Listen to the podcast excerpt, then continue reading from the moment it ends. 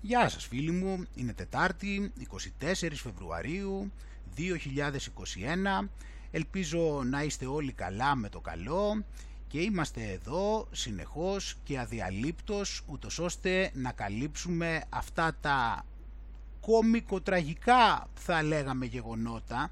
Ε, και το λέω και χρησιμοποιώ αυτόν τον όρο ε, πιο συνειδητά από ποτέ διότι νομίζω ότι αυτά που βλέπουμε ε, ποτέ ένας όρος ίσως να μην ήταν καταλληλότερος για να τα περιγράψει. Ε, οπότε βλέπουμε ότι το κάθε τι μπορεί να αναγνωστεί εύκολα και με τους δύο τρόπους. Μπορείς να το δεις τραγικό και να σου φέρει τα κατάλληλα συναισθήματα και μπορείς να το δεις και υπερβολικά κομικό ε, και να σου φέρει έναν ασταμάτητο γέλοτα, έτσι. Οπότε την ίδια στιγμή την οποία διατυμπανίζουν πόσο πολύ θέλουν το καλό μας, εμείς ε, διαπιστώνουμε ότι πάμε όχι μόνο σε μια απόλυτη στέρηση ελευθεριών, αλλά και σε έναν θερισμό, έτσι. Την ίδια ώρα που μας λένε ότι χρειαζόμαστε το ελιξίριό τους για να πάμε στη ζωή, εμείς ξέρουμε ότι αυτό μας απομακρύνει από την ζωή που είχαμε. Την ίδια ώρα που μας λένε ότι ε, έχουν τη γνώση να σώσουν την υγεία μας, ε, την ίδια ώρα πειραματίζονται με αυτούς οι οποίοι τους εμπιστεύονται και εκτός από όλα τα ψυχολογικά πειράματα, ε, μπολιάζονται κιόλας. Και το πιο ενδιαφέρον από όλα είναι ότι βλέπουμε ότι από όποια πλευρά και να το ψάξεις ε, παντού γίνεται το δικό τους και όλοι οι δρόμοι οδηγούν στο θερισμό σύμφωνα με τη δική τους λογική έτσι όπως βλέπουμε ότι πάει. Οπότε και το οξυγόνο θα μας στερήσουν και την ίδια ώρα που θα μας στερούν το οξυγόνο θα μας μπολιάζουν και την ίδια ώρα που θα μας έχουν εμπολιάσει κιόλας, θα μας αφήσουν και χρεωμένους για όλα αυτά. Ε, πάμε να δούμε λοιπόν διάφορα γεγονότα τα οποία, να δούμε πώς είναι το κλίμα όπως πάντα συνήθως, που συνήθως έτσι πώς, ε, που, σε, που βρισκόμαστε, έτσι να ξέρεις που βρισκόμαστε. Ε, βρισκόμαστε, ε, να ξέρεις από τώρα ότι έχουμε ξεκινήσει ήδη να βρισκόμαστε στο τρίτο κύμα, έτσι διότι θα πρέπει να υπάρξει ένα τρίτο κύμα, ε, διότι ε, το μεγαλύτερο μέρος των χωρών, ε, σχεδόν όλες, έχουν εμβολιάσει ως τώρα τη μειοψηφία, οπότε έχουμε δρόμο μπροστά μας. Δεν είναι δυνατόν να φύγει ο ιός τώρα που ήρθαν τα εμβόλια, κρίμα δεν είναι. Πώς το βλέπεις; Οπότε θα, θα δούμε εδώ πέρα πώς είναι και η κατάσταση και στην Ελλάδα που πηγαίνει έτσι εν παραλίλω και θα δούμε και πώς ε, θα σκοπεύουν να φέρουν την κατάσταση γιατί όπως έχουμε πει και στις άλλες ε, εκπομπές στο Ισραήλ βλέπουμε έτσι ε, κάποια βήματα μπροστά. Και αυτό μας κάνει και να συμπεραίνουμε και με αυτόν τον τρόπο για το πού πηγαίνει το πράγμα. Και θα το δούμε μετά και στην Ευρώπη για το τι συμβαίνει και στη Γερμανία κάτι αντίστοιχο σιγά σιγά θα δούμε θα, και πάλι διάφορα αρνητικά, αρνητικές συνέπειες των εμβολίων, τα οποία συνεχίζουν κάθε μέρα να βγαίνουν στοιχεία και να μαθαίνουμε κιόλας, όχι μόνο δηλαδή να, μαθαίνουμε, να βλέπουμε στοιχεία, να μαθαίνουμε και για διάφορους ανθρώπους οι οποίοι έχουν προβλήματα. Πολλοί έχουν αρχίσει και έχουν γνωστούς. Ε, θα δούμε λοιπόν εδώ έτσι, θα δούμε πάλι και στο Ισραήλ λίγο πώς είναι το επόμενο βήμα και θα δούμε εδώ τώρα κάτι πολύ ενδιαφέρον, θα δούμε για μία ακόμα φορά πώς λειτουργεί η επιστήμη; Και αυτό θα το δεις ακριβώς στην πράξη για να δεις πώς γίνονται οι έρευνες π.χ. από το CDC και πώς φτάνουν σε συμπεράσματα και πού το πάνε κιόλας. Και μετά βγαίνουν όλοι και σου λένε ότι αυτό έχει να κάνει με επιστήμη. Θα το δούμε. Και βλέπεις μετά εδώ πέρα πώς βγαίνουν αυτά τα έτσι αντικειμενικά μέσα. Θα δούμε, θα δούμε και πώς την ε, σκοπεύουν να πάει το πράγμα και εδώ επίσης είναι μια πάρα πολύ σημαντική έρευνα που έχει βγει η οποία ε, μιλάει για, το, για τις ε, συνέπειες της μακροχρόνιας χρήσης μάσκας ε, σε σχέση με τα μικρόβια που πηγαίνουν τελικά μετά στα πνευμόνια και αυτά παίζουν ρόλο στην δημιουργία καρκίνου του, στο, να, στον καρκίνο του πνεύμονα. Και θα δούμε εδώ την έρευνα, αλλά παράλληλα θα δούμε ότι εντάξει, ξέρεις, αυτά δεν έχουν σκοπό αυτοί να τα λάβουν υπόψη. Ξέρεις αυτές τις έρευνες, θα σου δείξω πότε λοιπόν πώς ε, σχεδιάζουν την επόμενη μέρα. Μία πολύ σημαντική έρευνα επίσης για τα παιδιά, και θα δούμε μετά και πώς θα, πώς θα σωθούν τα παιδιά από αυτό. Θα δούμε πώς είναι το κλίμα, θα δούμε εδώ και πώς σκοπεύει την επόμενη μέρα αυτός ο σύγχρονος Χίτλερ και πώς πηγαίνουμε προς την επόμενη μέρα, έτσι. Και μετά θα δούμε και κάτι άλλο που χρειάζεται να γίνει, ούτως ώστε να πάμε στην επόμενη μέρα, φίλοι μου. Ε, πριν ξεκινήσουμε λοιπόν να ευχαριστήσουμε πάρα πολύ τα blog και τα site που έβαλαν το προηγούμενο βίντεο ε, cookfamily.blogspot.com ε, το κανάλι εδώ στο YouTube, ε, όπως είπα και στην προηγούμενη, το Απόρριτα TV, βλέπω εδώ το παιδί βάζει αρκετά από τα βίντεο. Αν θέλει κάποιος δηλαδή τώρα να τα δει στο YouTube, βλέπω ότι έχει βάλει αρκετά. Ευχαριστώ πολύ. Ε, επίσης, thesecretrealtruth.blogspot.com ε, το group Αρχάγγελος Μιχαήλο Ταξιάρχης στο Facebook ο Παρλαπίπας.gr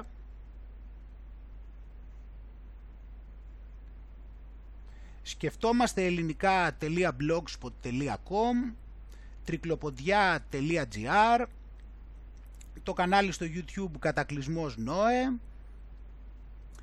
χαλαράκαφέ.blogspot.com doxaorfanakigreece.home.blog οι μάσκες πέφτουν.blogspot.com ε, Hellas Liberation Organization το group στο facebook Παναγία Ιεροσολυμίτισσα.blogspot.com τα blog.wordpress.com εργαζόμενοι demos.blogspot.com λουτράκιοντισέας.blogspot.com ο ασκητής.blogspot.com ε, διόντοτος pavlakei.blogspot.com ε, η σελίδα καιρών γνώθη στο facebook και η σελίδα επίσης Global Hellenic Resistance του Zionists, Masons and Satanists και myblogs.gr Σας ευχαριστώ πάρα πολύ όλους που βάλατε το βίντεο και βοηθήσατε έτσι να προωθηθεί το έργο μου αυτό τον καιρό το δύσκολο που η βοήθειά σας μου είναι πραγματικά πολύτιμη.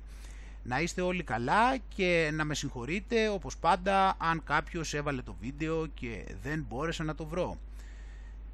Και επίσης ε, τις ευχές μου φυσικά σε όλους φίλοι μου να είστε όλοι καλά και εσείς όπως πάντα για τη στήριξή σας σε ό,τι αφορά το έργο μου και τον αγώνα που κάνει ο καθένας σας ε, και στη ζωή του ε, να αρνηθεί και να μεταδώσει ε, την πληροφορία αυτή γενικώς, όχι μόνο εννοώ τη δική μου, την αλήθεια γενικώς.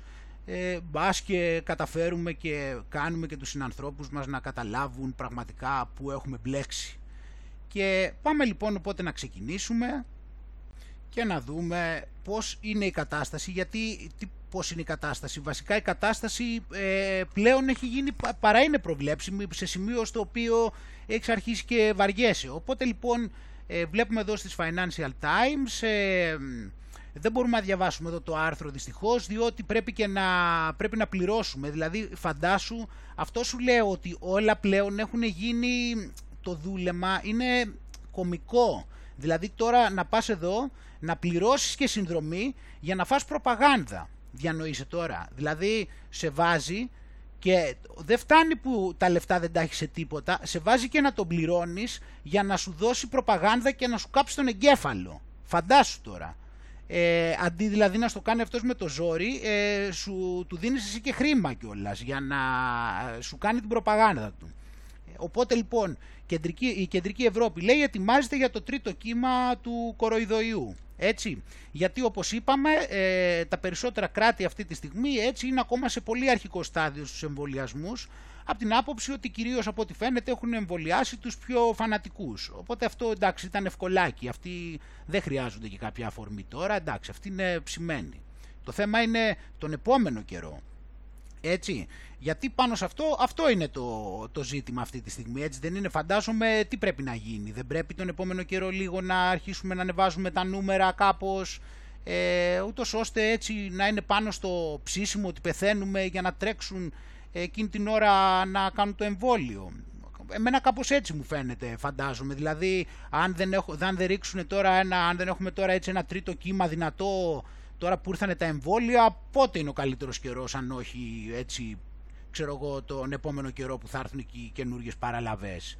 φαντάζομαι. Γι' αυτό και όπως καταλαβαίνεις αναγκαστικά ε, υπάρχει έκρηξη των κρουσμάτων ε, και ο δείκτης θετικότητας πάνε πίσω το άνοιγμα του lockdown. Ε, οπότε λοιπόν μπορεί να, πω, να πέμεναν λίγες μέρες ε, με, ε, με αυτές που είχαν δοθεί αρχικά για άρση του lockdown, αλλά δυστυχώς τα νούμερα δεν βγαίνουν. Ε, και εγώ εδώ πέρα ήλπιζα, νόμιζα ότι θα τελείωνε το lockdown εκείνη τη βδομάδα, αλλά μας προέκυψε τώρα ότι τελικά τα νούμερα δυστυχώς παιδιά θα πρέπει να ξαναμείνουμε λίγο μέσα για να, να κάνουμε λίγο υπομονή και να καταπολεμήσουμε τον ιό γιατί είναι δύσκολη κατάσταση και τώρα δεν πρέπει να παίζουμε έτσι. Ε, γι' αυτό οπότε λοιπόν παιδιά θα κάνουμε λίγο ακόμα υπομονή και θα αποφασίσουν οι ειδικοί πότε είναι η ώρα να βγούμε έξω στη γειτονιά να κάνουμε λίγο μια βόλτα. Ε, δεν έχουν πέσει λοιπόν τα κρούσματα όσο θα ήθελαν οι επιστήμονες, το ίδιο και ο δείκτης θετικότητας, με αποτέλεσμα να πηγαίνουμε σε παράταση. Τι να κάνουμε, ο ιός, ο ιός.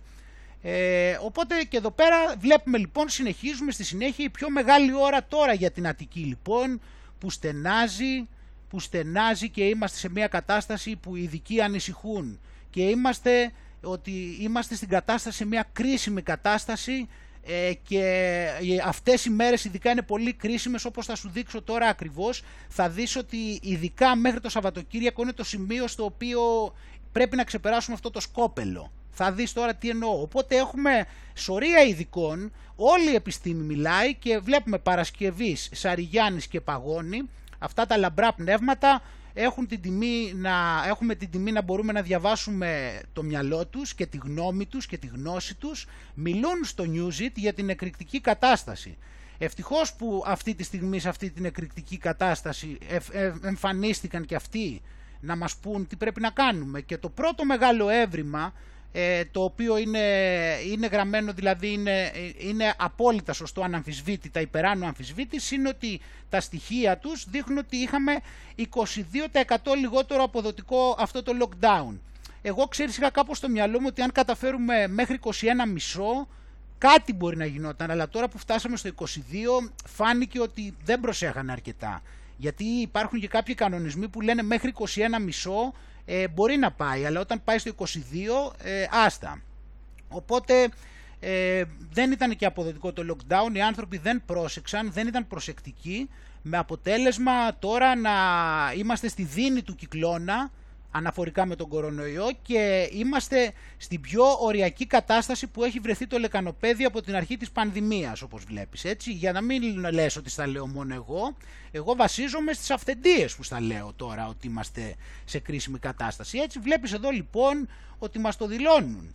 Ε, εδώ πέρα τα νούμερα είναι, ε, είναι τρομακτικά πραγματικά εντάξει είναι τρομακτικά γίνεται χαμός ε, γίνεται χαμός, οπότε την κορύφωση της ΜΕΘ δεν τις έχουμε δει ακόμα. Και πού είσαι ακόμα δηλαδή. Φαντάσου ότι γίνεται αυτό, αυτή η δίνη του κυκλώνα στην Αττική και φαντάσου και ακόμα δεν έχουμε δει και τα χειρότερα. Σκέψου τι έχουμε να δούμε.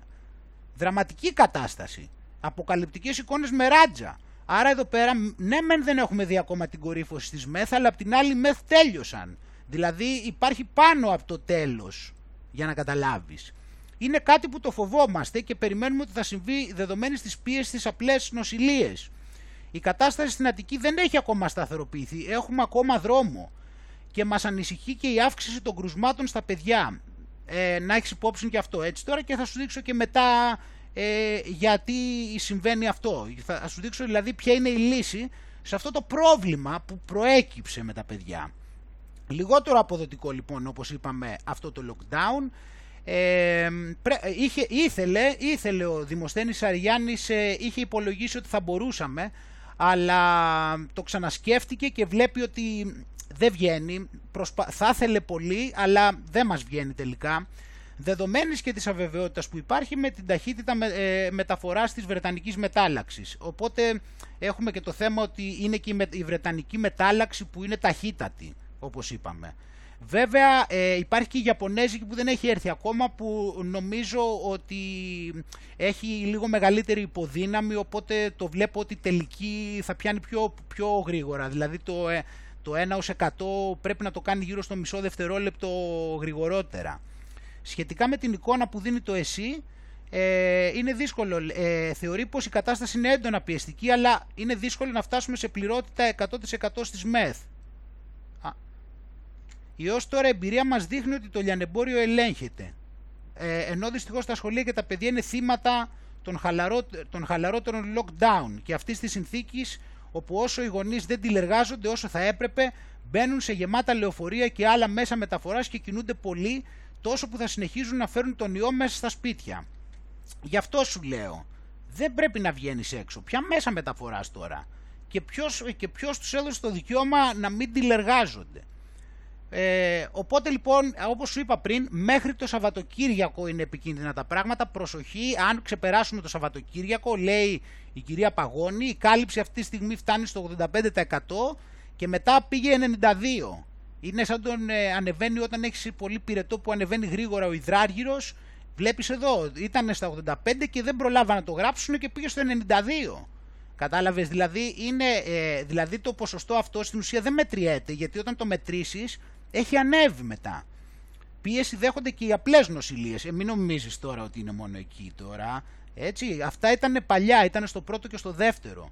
Στο τρίτο ε, θα υπάρξει πληρότητα και στις απλές νοσηλίες. Δηλαδή θα πηγαίνεις και θα πηγαίνεις στο νοσοκομείο, ξέρω εγώ, και μπορεί να μην χωράς να περάσεις από την πόρτα. Ξέρεις, σαν αυτά τα βίντεο που βλέπουμε. Ε, οπότε λοιπόν λέει σύμφωνα με την ίδια αν καταφέρουμε να κρατηθούμε μέχρι το Σαββατοκύριακο χωρίς τα νοσοκομεία να δεχθούν ξαφνικό και μεγάλο αριθμό ασθενών και χωρίς τα κρούσματα να πιάσουν και νέα ύψη, θα έχουμε επιδείξει ένα μεγάλο εμπόδιο σε αυτή τη φάση. Να δούμε πόσα άλλα εμπόδια έχεις σκοπό να επιδείξεις. Ε, εδώ όμως λοιπόν ε, βλέπουμε ότι είναι κρίσιμα τα πράγματα, πρέπει να κρατηθούμε μέχρι το Σαββατοκύριακο. Είναι κρίσιμο παιδιά, να το έχουμε υπόψη. Αν περάσει το Σαββατοκύριακο θα αρχίσουμε και θα συζητάμε για μια νέα μέρα, για μια επιστροφή στην κανονικότητα.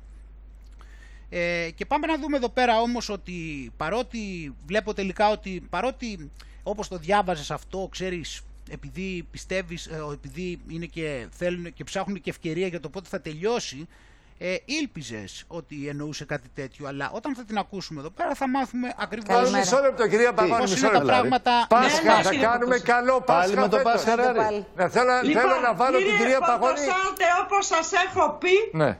το Πάσχα θα είναι με μέτρα και όχι βέβαια στα χωριά μας. Δεν θα κάνουμε γλέντια. Θα Πάλι με αυτούς τους εννιά Έχει κάτι, κάτι την πιάνει, κάτι την πιάνει και την ενοχλούν τα, τα γλέντια. Το, το, το, το, έχουμε παρατηρήσει αυτό, έτσι που δείξαμε και το Scrooge και αυτά, την ενοχλούν, την ενοχλούν οι, οι συγκεντρώσεις, την ενοχλούν τα γλέντια, την ενοχλούν τα τραπέζια, όλα αυτά, ξέρεις, την ενοχλούν οι παρέες, όλα αυτά, όλα αυτά είναι χάλια για τον ιό ανθρώπου τους έχουμε βαρεθεί αυτούς του εννιά. Θα βάλουμε κανέναν άλλον. Εννιά κάναμε. Πρόσεξε, πρόσεξε την άλλη εδώ, είναι αστείο. Κοίτα, κοίτα υποκρισία. Κοίτα με τι τρόπο γελάει. Πρόσεξε. Κοίτα, κοίτα πόσο, πόσο, γελίο, πόσο γελία είναι η υποκρισία της. Κοίτα λίγο. Είναι με μέτρα και όχι βέβαια στα χωριά μας. Δεν θα κάνουμε κοίτα, γλέντια. Κοίτα, κοίτα πώς θα κάνει αυτή κάτω αριστερά. Πάλι με αυτούς τους 9 ανθρώπους τους έχουμε βαρεθεί αυτούς τους 9.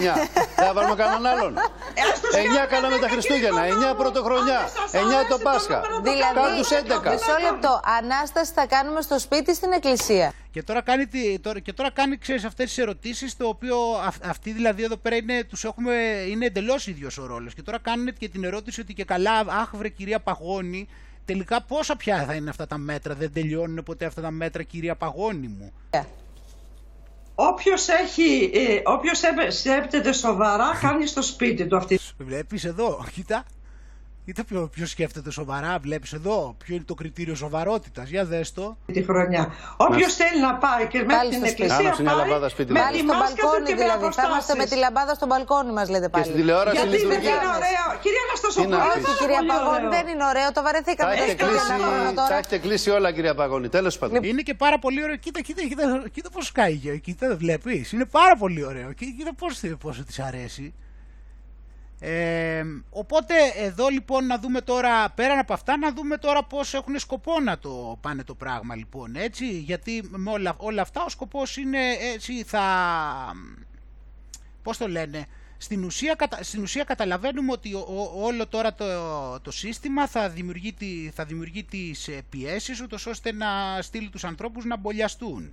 Έτσι, δηλαδή παράλληλα θα τους κόβει την αναπνοή και οτιδήποτε θα τους κλείνει μέσα στα σπίτια, θα τους βάζει όλα αυτά μέτρα, τις απειλές για πρόστιμα και όλα αυτά και όσο περνάει ο καιρός θα προσπαθούν έτσι να του ε, επιβάλλουν, ε, να του απαγορεύουν ε, την είσοδο σε διάφορα μέρη, το να μπορεί να λειτουργήσει γενικότερα στη ζωή και με πάρα πολλούς τρόπους. Γενικότερα θα προσπαθούν να βάζουν συνέχεια εμπόδια σε αυτούς οι οποίοι αρνούνται τον πόλιασμα και θα το παρουσιάζει σαν, αυτά θα το παρουσιάζει και σαν κέρδη ε, αυτών οι οποίοι ε, χτύπησαν την ένεση. Οπότε το βλέπουμε, θα δου, βλέπουμε λοιπόν στο Ισραήλ πώς ξεκίνησε το, πώς βλέπουμε ότι πηγαίνει το πράγμα, ε, πώς είναι εδώ που έχουν εμβολιαστεί περισσότεροι, δηλαδή πάνω από τους μισούς από ό,τι λένε. Οπότε έχουμε είσοδο σε εμπορικά κέντρα με ταυτότητα πιστοποιητικού εμβολιασμού και μάσκα. Τους βάζουν αυτοκόλλητο στον μπράτσο. Για να δούμε εδώ. Fica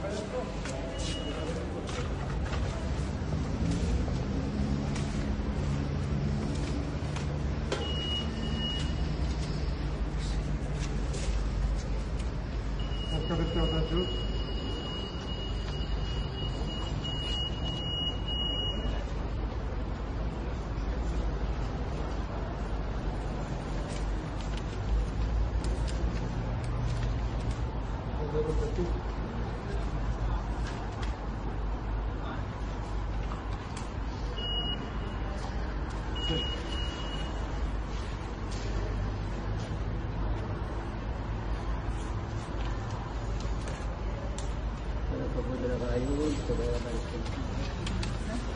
מרוצה אדוני? מרוצה שנפתח? מרוצה שנפתח? מרוצה? בטח שאני מרוצה. סוף כל סוף אפשר, התחסנו ועשינו, ואני מקווה מאוד מאוד שכל עם ישראל יתחסן באמת. אז ביקשו ממך... שאני מאחרי הקורונה כבר. אז מה הוא ביקש לראות? הש... מה ביקש השומר לראות? מה השומר ביקש לראות ממך? Κρίμα τώρα, δεν καταλαβαίνω και τι λέει, αλλά το θέμα είναι, ε, ελπίζω σε αυτό το κλίμα να είδες και το πώς ε, ρομποτάκια θέλουν να καταντήσουν τους ανθρώπους, έτσι, και με όλα αυτά, βλέπεις. Κοίτα εδώ. Yom Tov. Ε, είδαμε λοιπόν το πώς έχουν σκοπό το επόμενο, ε, το επόμενο επίπεδο, τόσο ώστε να πιέσουν τα πράγματα, ε, να μας τρομοκρατήσουν. Εγώ δεν πιστεύω ότι θα καταφέρουν να επιτύχουν αυτά τα πράγματα. Κατ' εμέ δεν ξέρω τώρα, εγώ δεν θέλω να δεχτώ αυτή την κατάσταση ότι μπορεί να γίνει. Γιατί πιστεύω ότι είναι πάρα πολλοί άνθρωποι οι οποίοι δεν θα δεχτούν να πάνε και να κοπανίσουν αυτή τη, αυτή τη διαβολοένεση αυτές τις, αυτές τις διαβολοενέσεις όπως και να έχει. Και μάλιστα όταν ε, βλέπουν, ε, όπως θα δείξω και στη συνέχεια για πολλωστή φορά, ότι τα κέρδη δεν είναι τίποτα.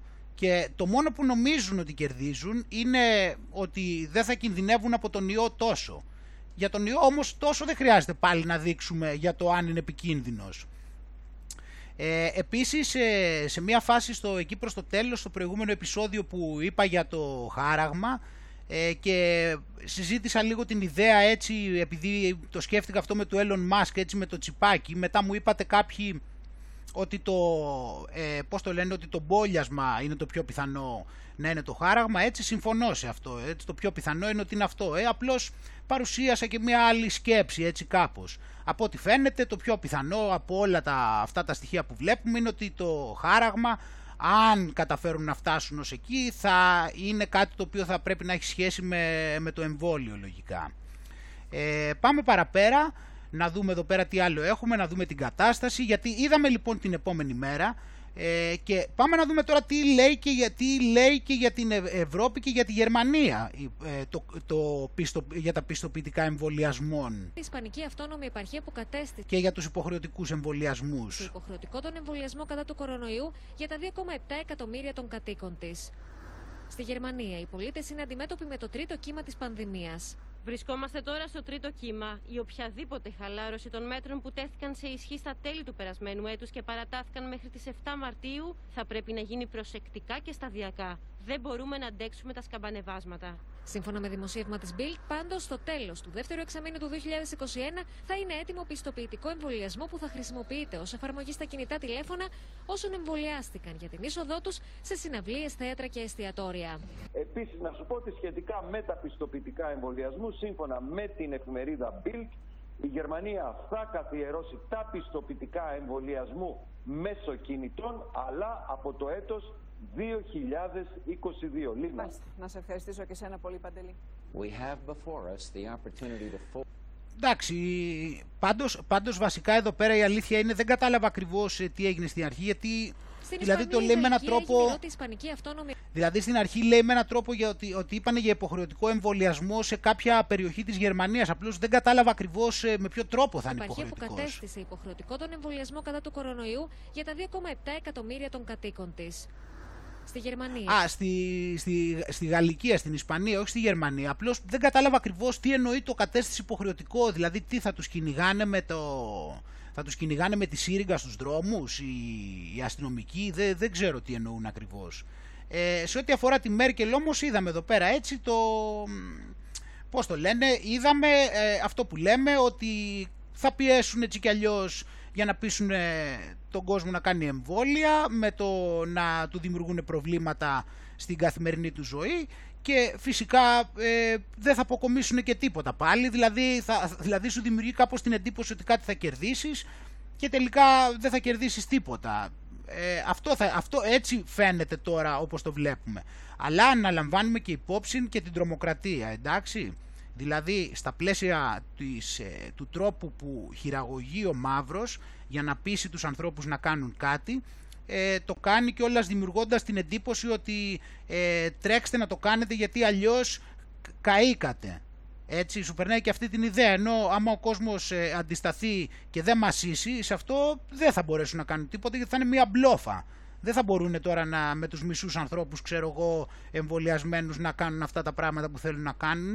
Οπότε στην ουσία το πιέζουν, ούτως ώστε να επιτύχουν και μεγαλύτερη συνένεση, ούτως ώστε μετά με την ελπίδα να μείνουν πολύ λίγοι και αυτοί πολύ λίγοι είπαμε μετά καλά. Δεν ξέρω τώρα μετά που έχει σκοπό να τους πάει. Ε, πώς το λένε, ε, εδώ τώρα λοιπόν ε, όντας σε αυτό εδώ πέρα το κλίμα και βλέποντας το πόσο πολύ σημαντικό είναι να εμβολιαστούμε, εμείς παράλληλα βλέπουμε ότι βλέπουμε πολλά αρνητικά συμπτώματα τα οποία προκύπτουν διαρκώς από τα εμβόλια.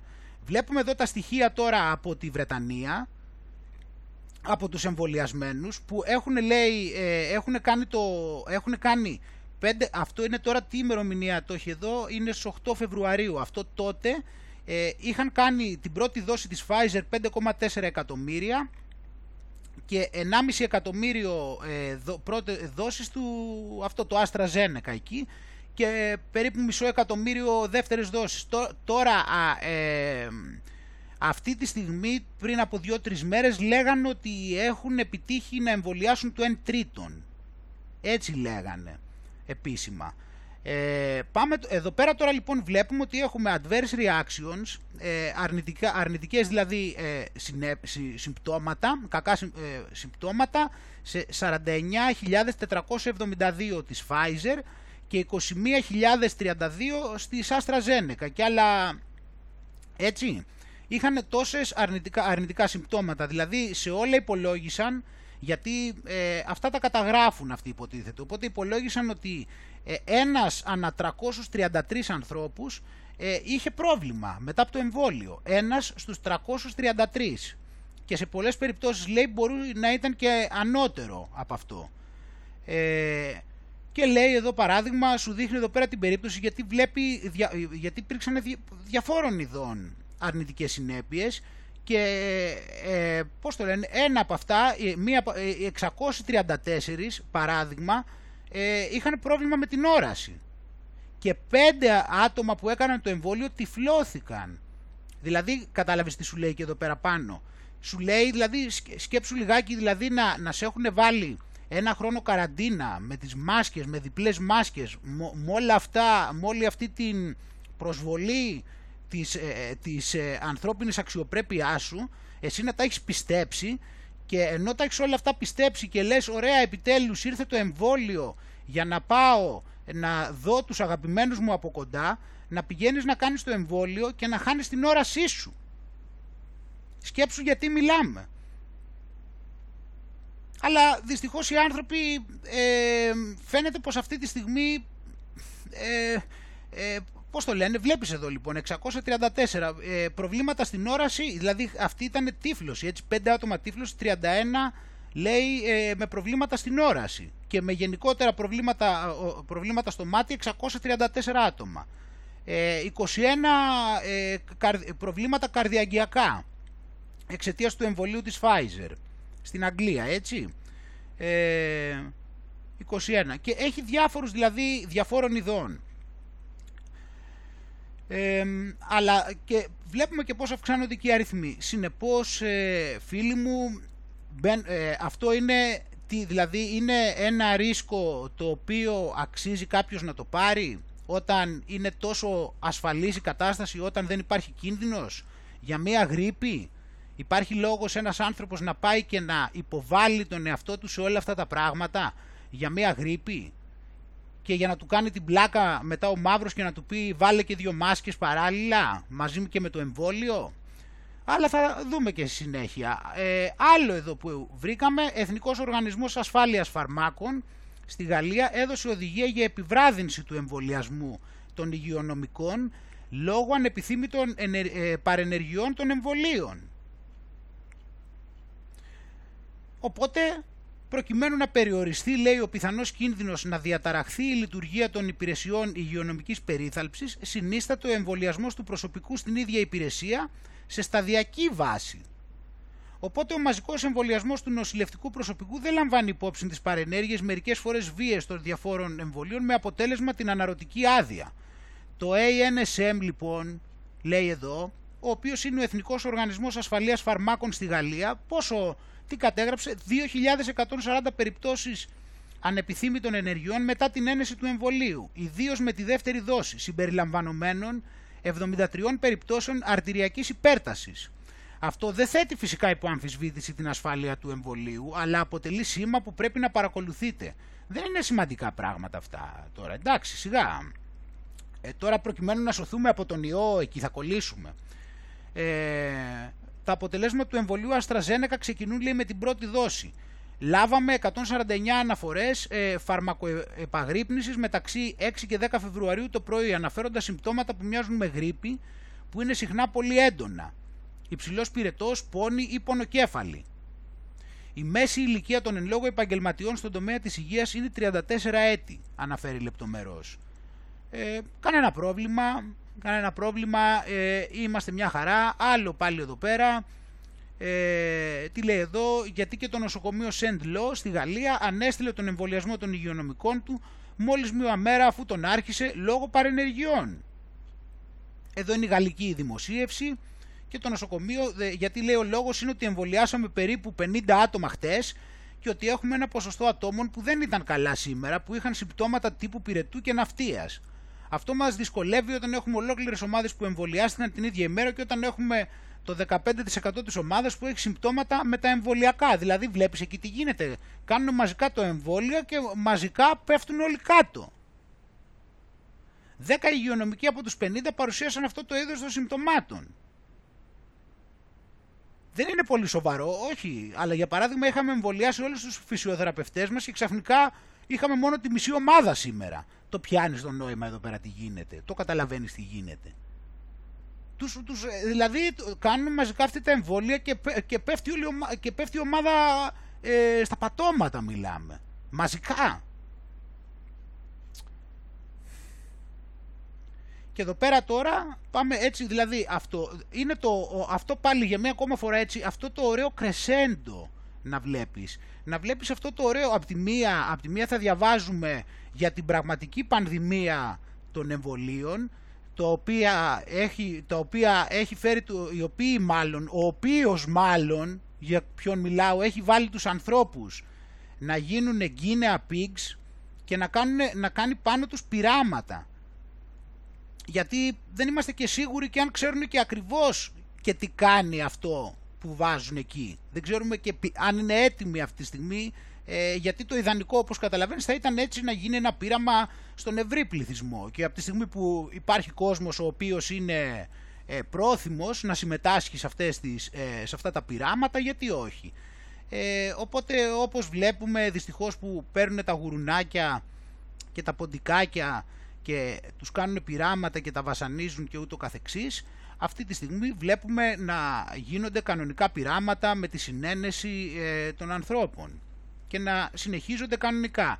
Και από τη μία λοιπόν ε, υπάρχει αυτό το, ε, αυτοί, δεν το, αυτοί δεν το αντιλαμβάνονται έτσι και παίζει με την ψυχολογία τους, τους δίνει δηλαδή, τους λέει ε, ότι, πρέπει να, ότι θα κινδυνεύουν από τον ιό και πρέπει να κάνουν το εμβόλιο, τους λέει ότι είναι αυθεντίες και επειδή είναι αυθεντίες κάτι θα ξέρουν που τους λένε να κάνουν αυτό το εμβόλιο και ότι το έχουν ψάξει πάρα πολύ, τους λένε ότι θέλουν το καλό τους ε, οπότε αυτό το εμβόλιο είναι μόνο και μόνο για να τους προστατέψουν.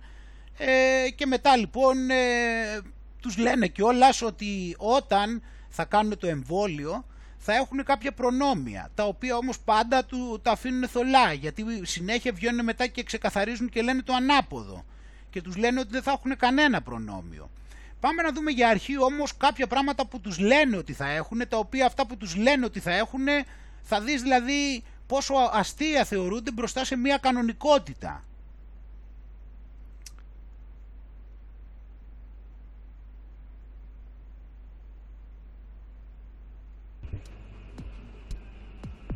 Είναι στην Deutsche Welle. Λοιπόν, ε, επιδίνεται και της Deutsche Welle και ε, θα δούμε εδώ τι συμβαίνει με το Ισραήλ που, που τώρα λέει βγάζει διάφορους περιορισμούς, αφαιρεί.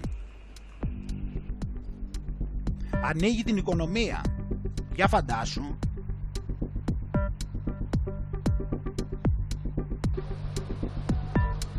Βλέπεις αυτοί που λένε ότι αυτοί που κάνανε λέει δύο δόσεις ε, μπορούν να πάνε σε, μπορούν να πάνε λέει σε, πώς το λένε, σε πισίνες, σε γυμναστήρια, σε κινηματογράφους και σε restaurants. I'm happy to be finally back. I'm happy we got the vaccines here so quickly. We got both, so I have the green Οπότε επέστρεψε και μπορεί να κάνει ε, και μπορούν πλέον ε, να πηγαίνουν εκεί. Βλέπεις δηλαδή ότι έχει ανοίξει το γυμναστήριο επειδή έχει κάνει και τα δύο εμβόλια και πηγαίνουν εκεί και αθλούνται. Αυτοί τώρα ότι έχουν κάνει και τα δύο εμβόλια. Passport. Βλέπεις, ε, αυτό είναι το green passport, παίρνει το πράσινο διαβατήριο. And we can start to work out again. Βλέπεις όμως εκεί που πηγαίνουν με τις, ε, πηγαίνουν με τις μάσκες. Οπότε λέει θα έχουν ένα πράσινο badge, ένα πράσινο τέτοιο το οποίο θα τους επιτρέπει να ε, θα υπάρξει μια εφαρμογή για να το χρησιμοποιούν και να μπαίνουν. Αλλά είχαν κάποια τεχνικά προβλήματα.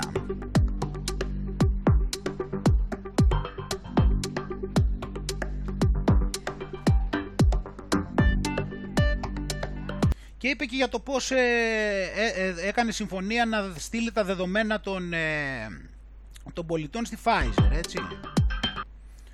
Οπότε βλέπεις εδώ πέρα και το πώς το πουλάνε, αλλά αυτά είπαμε δεν θα μπορέσουν να γίνουν αυτά τα πράγματα αν ο κόσμος αρνηθεί. Τώρα άμα πάνε όλοι και πάνε και δεχτούν τον πόλη, ε, τότε εντάξει. Και τώρα λοιπόν θα πάμε να, να, να πάμε σε ένα άλλο θέμα τώρα που σου ανέφερα και πριν να το δούμε σε σχέση με αυτά να δούμε τη συζήτηση η οποία έχει ξεκινήσει για τις δύο μάσκες ότι πρέπει να φοράμε δύο μάσκες και ότι είναι πιο ασφαλής και σου λέει για μία ακόμα φορά σου λέει ότι το είπε η επιστήμη θα πάμε εμείς λίγο τώρα εδώ και θα δούμε ποια επιστήμη το είπε και πώς το είπε και πώς προκύπτουν τα συμπεράσματα και θα δεις σε, ποιους, σε τι είδους έρευνες βασίζονται όλοι αυτοί που τρώνε το σανό και σου λένε ότι μιλάνε οι επιστήμονες. Πάμε λιγάκι να δούμε τώρα εδώ πέρα να δεις. Γιατί αυτό το έβγαλε το CDC και λέει πηγαίνανε και, πήγανε και κάνανε τεστ, ξέρεις σε τι, σε κούκλες. Τα τεστ έχουν γίνει σε κούκλες και τους, ε, ε, και τους ρίξαν απλώς κάποια αεροζόλ. Έτσι, τους ρίξανε κάποια αεροζόλ και υπολόγισαν ότι, αυτά, ότι το πόσο λέει ε, δέχονται από τα αεροζόλ έπεσε λέει κατά 95% όταν ε, ε, φοράνε ε, δύο, δύο μάσκες. Έτσι. Και είναι και, και, είναι και σφιχτά, έτσι, και είναι και, ε, πρέπει να, πώς το λένε, πρέπει και είναι και σφιχτά στο πρόσωπο, εντάξει. Και η έρευνα έγινε πάνω σε κούκλες. Πάμε να τη δούμε λιγάκι τώρα, έτσι. Να δούμε λιγάκι εδώ πώς το ερεύνησαν και έκριναν ότι αυτό εδώ πέρα είναι καλή ιδέα για, τον, για τους ανθρώπους. Και έχουμε εδώ λοιπόν την έρευνα και μας λέει έτσι το CDC εδώ πέρα να δούμε πώς το ερεύνησε και έβγαλε αυτό το συμπέρασμα. Και έχουμε εδώ πέρα στο οποίο ε, πάμε εδώ πέρα κάτω να δούμε τι έκανε. Πήγε και το δοκίμασε σε αυτές εδώ τις κούκλες. Δηλαδή βλέπουμε εδώ τη μία περίπτωση, την άλλη περίπτωση που δοκίμασε και αυτή την περίπτωση εδώ πέρα που δοκίμασε. Και πήγε και τα δοκίμασε σε κούκλες τα οποία έχουν βάλει τη μάσκα σχεδόν δεν βλέπουν εδώ πέρα. Και το πόρισμα βγήκε επειδή δοκιμάσανε πάνω στις κούκλες. Αυτό είναι δηλαδή το, το, το, ο τρόπος να το ελέγξεις, όχι σε ανθρώπους. Και σου λέει αυτά τα πράγματα εδώ πέρα, σου λέει τη μεθοδολογία, το πώς υπολόγισε για το πόσα ρίξανε πάνω στις κούκλες, λες και έχει καμία σχέση αυτό το πράγμα.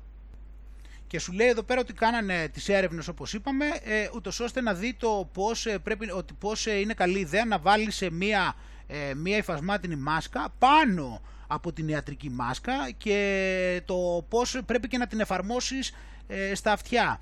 Δηλαδή βλέπεις ότι δίνουν πάρα πάρα πολύ μεγάλη βάση στο να την εφαρμόσεις πολύ καλά, να μην περνάει καθόλου οξυγόνο. Έτσι. Είναι ένα πάρα πολύ σημαντικό κριτήριο. Λέει λοιπόν, τα πειράματα λέει, δείχνουν τη σημαντικότητα of good fit, το να την βάλεις καλά δηλαδή, ε, ούτως ώστε να, κάνεις, ε, να φτάσεις στο maximum την ε, ικανότητα της μάσκας. Ε, και υπάρχουν πολλοί τρόποι, λέει, για να επιτύχεις το να, να δεθούν καλά οι μάσκες. Βλέπεις δηλαδή τους ενδιαφέρει πάρα πολύ να, τις να εφαρμόσουν οι μάσκες καλά, για να μην περνάει καθόλου οξυγόνο, τίποτα. Και υπολόγισαν ότι, και υπολόγισαν ότι άμα λέει την ε, βάλουν σωστά και ε, συνδυάσουν και, του, και δύο ειδών μάσκες, τότε ε, θα μπορεί να, να, μειώσει αυτό, να μειώσει το τέτοιο σε αυτόν που το φοράει κατά 90%. Έτσι. Δηλαδή το συμπέρασμα βγήκε από αυτές τις κούκλες οι οποίες ε, σχεδόν οι μάσκες τους έχουν καλύψει τα μάτια. Δηλαδή ε, κα, καταλαβαίνεις τώρα δηλαδή πόσο, πόσο παράλογο είναι αυτό το πράγμα που κάνουν και μάλιστα το παραδέχονται. Finally, although use of double mask or knotting and tackling are two of many options that can optimize fit and enhance mask performance for source control and for wearer protection. Ε, εδώ λοιπόν πάμε στο σημαντικό έτσι, double masking might impede breathing. Λέει δηλαδή ότι η διπλή μάσκα μπορεί να επηρεάσει την αναπνοή ή obstruct peripheral vision for some wearers ή να ε, επηρεάσει αρνητικά φυσικά την ε, περιφερειακή όραση πολλών που το φορούν. Ε, οπότε λοιπόν ε, αυτό εδώ πέρα το παραδέχονται μέχρι και οι ίδιοι εδώ, σε αυτό το σημείο. Αλλά τώρα, γιατί έπρεπε και αυτοί έτσι να αφήσουν και ένα ενδεχόμενο. Αλλά ποιος θα κοιτάει αυτά τα πράγματα φίλοι μου, αφού έχεις μετά τους δημοσιοκάφρους που δεν, που δεν πρόκειται να το, να το αναλύσουν αυτό. Γιατί αυτό είναι το κόλπο. Γιατί πάνε οι ψευτοειδικοί, γράφουν εκεί πέρα ε, ό,τι θέλουν, βάζουν και μια υποσημείωση και οι ψευτοδημοσιογράφοι τα ακρίβουν και τα παρουσιάζουν όπως θέλουν εκείνοι. Έτσι κι αλλιώς οι ψευτοδημοσιογράφοι δεν απειλούνται από κανένα δικαστή και εισαγγελέα, μπορούν να λένε ό,τι θέλουν, κατάλαβες; Ε, και όπως λοιπόν ε, βλέπουμε εδώ πέρα ότι με τις δύο μάσκες ε, μπορείς να επηρεάσεις πάνω από 90% από ό,τι μας λέει να προστατευθείς. Εδώ βλέπουμε και όλες other effective options to improve fit include. Άλλοι τρόποι λοιπόν αποτελεσματικοί ούτως ώστε να βελτιώσει την εφαρμογή και κοίτα εδώ αυτό που σου είχα πει κάποτε, nylon να καλύπτει τη μάσκα. Οπότε ο καλύτερος τρόπος λοιπόν να δεις ούτως ώστε να βελτιώσεις τις δύο μάσκες είναι και το nylon άμα βάλεις. Δηλαδή άμα πας και, βάλεις, άμα πας και το βάλεις γύρω γύρω με nylon τότε, ε, τότε δεν περνάει καθόλου οξυγόνο οπότε, από, οπότε δεν κινδυνεύεις από τον ιό. Κατάλαβες, επειδή δεν θα περνάει καθόλου οξυγόνο, αν πάρεις δηλαδή το nylon, ε, αυτό, αυτό εκεί τι, που βάζουμε στα φαγητά, ξέρεις από πάνω, πάνω από τα, ε, πώς τον, πάνω από το ταψί, πώς φτιάχνεις το, για να το διασυντηρήσεις, που βάζεις από πάνω έτσι αυτό το nylon, άμα το πάρεις αυτό έτσι στη ροδέλα και της στριφογυρίσεις εδώ γύρω γύρω από το πρόσωπο και κάνεις και την περιστροφή 33 φορές σφιχτά, τότε νομίζω ότι θα είναι η καλύτερη δυνατή προστασία από τον ιό. Ε, νομίζω δηλαδή ότι το επόμενο βήμα είναι αυτό, το βλέπεις εδώ, νάιλον, να το θυμάσαι. Έτσι, οπότε ετοιμάσου να έχεις στο σπίτι μπόλικα από αυτά, δεν τα χρησιμοποιείς μόνο για να τα βάζεις πάνω από το παστίτσιο, από εδώ και στο εξής θα χρησιμοποιούνται και για να καλυπτόμαστε η μύτη και το στόμα μας από τον ιό. Ε, οπότε εδώ βλέπεις 92%. Ε, απλώς εδώ πέρα νομίζω όταν θα με το νάιλον ε, νομίζω ότι θα αγγίξουμε την τελειότητα. Θα πάμε νομίζω ότι με το νάιλον αν το σφίξεις δηλαδή και το τυλίξεις και σφιχτά πιστεύω ότι παίζει και να φτάσει και το 100% έτσι, της προστασίας από τον ιό. Μόνο πρόσεχε εκεί πέρα μην μη γίνει τίποτα και το κρατήσεις πολλή ώρα να, όταν το ξεκινήσεις αυτό να έχεις μπολιαστεί πρώτα. Μην το κάνεις αυτό πριν μπολιαστείς γιατί είπαμε θα πρέπει και να έχεις μπολιαστεί πριν σκάσεις. Ε, οπότε λοιπόν ε, ο Φάουτσι λέει ότι οι μάσκες ε, θα χρειάζονται και για το 2022. Εντάξει, βλέπεις και εδώ πέρα ε, ποιος είναι ο σωστός τρόπος για να προστατεύεσαι από τον ιό. Ε, Οπότε λοιπόν μας λέει, είπε ο Φάουτσι, ε, σε σχέση με την κανονικότητα, ε, είναι σε πλήρη συμφωνία με τον πρόεδρο Biden φυσικά και λέει ότι ε, το αν θα επιστρέψουμε στην κανονικότητα εξαρτάται τι εννοείς κανονικότητα. Γιατί η κανονικότητα με τον τρόπο που την εννοούσες, ξέχασέ το. Γιατί δεν μπορεί να προβλέψει αν θα, θα μπορέσει να φτάσει στην κανονικότητα πριν την πανδημία ε, και προέβλεψε ότι θα μπορούν όμως βέβαια με κάποιο τρόπο να αποφύγουμε κάποια πράγματα, θα μπορέσουμε να βελτιωθεί λίγο η ζωή μας, δηλαδή βλέπεις πως τους το πάει. Τους λέει ότι δεν ξέρω ακριβώς τι θα συμβεί όταν ε, θα έχετε κάνει τα εμβόλια, πιστεύω θα είναι καλύτερα, αλλά δεν μπορώ να σου πω ακριβώς. Και δεν μπορεί να πει ακριβώς προφανώς επειδή ε, δεν ξέρει πόσο πολύ θα μας έχει χτυπήσει μέχρι τότε ο ιός. Ε, και εδώ πέρα έχει πλάκα, δηλαδή λέει ότι ε, αφορούν και τις μάσκες και το 22 γιατί ε, θα πρέπει μέχρι τότε όπως λέει εδώ πέρα στη συνέντευξη που έδωσε για λίγο ότι θα πρέπει πρώτα να σιγουρευτούμε για πολλά πράγματα τα οποία ε, είναι απόλυτα δεν χρειάζεται δηλαδή κάποιος να, το, να είναι δύσκολο να το καταλάβει γιατί περί αυτού πρόκειται έτσι θα τους λένε συνέχεια. Θα λένε πάντα και όχι μόνο σε αυτούς που κάνουν εμβόλια και σε αυτούς που δεν κάνουν και περιμένουν πότε θα μας αφήσουν ελεύθερους. Λοιπόν, αυτοί θα λένε συνέχεια το ίδιο πράγμα. Θα λένε όλο έτσι, δεν ξέραμε, μην τα επαναλαμβάνω τώρα συνέχεια, θα λένε όλο έτσι, δεν ξέραμε και περιμέναμε και μας είχαν πει ότι θα είναι έτσι για τον ιό, αλλά τελικά προέκυψε το άλλο και άμα είχαμε ανοσία ε, θα σας βγάζαμε, αλλά τελικά δεν σας βγάζουμε.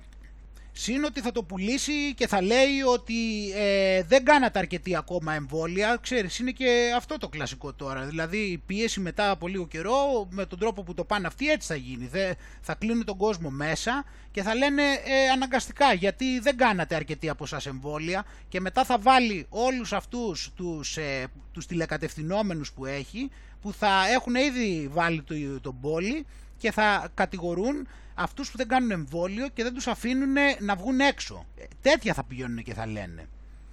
Και θα αρχίσουμε μετά και θα έχεις εκεί μετά τον, τον κάθε έναν εκεί πέρα που έχει IQ ραδικιού και έχει κοπανίσει και τις δύο ενέσεις και θα κάθεται και θα μας κάνει και παρατήρηση για ποιο λόγο δεν, ε, δεν μπολιαστήκαμε και τώρα δεν τους επιτρέπουμε και να βγουν και από το σπίτι δεν βγαίνουν εξαιτίας μας, γιατί εμείς ε, ε, υπάρχουμε και ε, διασπείρουμε τον ιό. Αλλά πάλι μετά πάλι δεν θα στέκει αυτό όμως να μου πεις, αλλά άντε να το καταλάβουν, γιατί όπως είπαμε το εμβόλιο δεν σε προστατεύει από το να μην διασπείρεις τον ιό, άρα αναγκαστικά και όσο για αυτή την ανοσία γέλης που λέει, αυτό είναι για την πλάκα τους το λένε, θα τους πει ήρθε μια μετάλλαξη, σιγά τι να, ποιος να ζητήσει ανοσία γέλης, δηλαδή δεν, δεν ξέρω σπάνιο και εγώ μάλλον παρασύρθηκα τώρα και απορώ και γιατί τα συζητάω όλα αυτά που σου λέω. Αλλά η πλάκα είναι, η αστεία η πλάκα για το, το τρολάρισμα το καλό είναι ότι μιλάει και γελάει. You and τους, the κορο... president τους κοροϊδεύει, τους κοροϊδεύει, τους βάζει και μπολιάζονται και τους γελάει κιόλας. have suggested that we'll approach Κοίτα. normality toward the end of the year. What does normal mean? Do you think Λέει, πο- Americans τι will εννοεί still be wearing normal? masks, for example, in Κοίτα, κοίτα 2022? ύφος.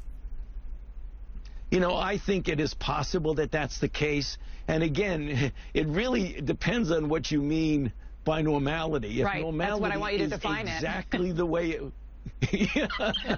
no, Dana, it's important because if no... Το βλέπεις το έχει το ίδιο στυλάκι με το, δεν σου θυμίζει το στυλάκι παγώνει. Λέει δηλαδή πράγματα τα οποία είναι καταστροφικά για τους ανθρώπους και γελάει. Και γελάει. Και καθ' όλη τη διάρκεια αυτό τώρα, μην το βάλουμε γιατί τα είπαμε πάνω κάτω τι είπε, τα βάζει και γελάει. Γελάει. Ε, όπως αυτή παρεπιπτόντως, έτσι. Για να δούμε εδώ λοιπόν τώρα, αφού είδαμε εδώ πέρα για τις, ε, πώς το λένε, για τις μάσκες, να δούμε τώρα λοιπόν τι πιστεύει και η κυρία Παγώνη.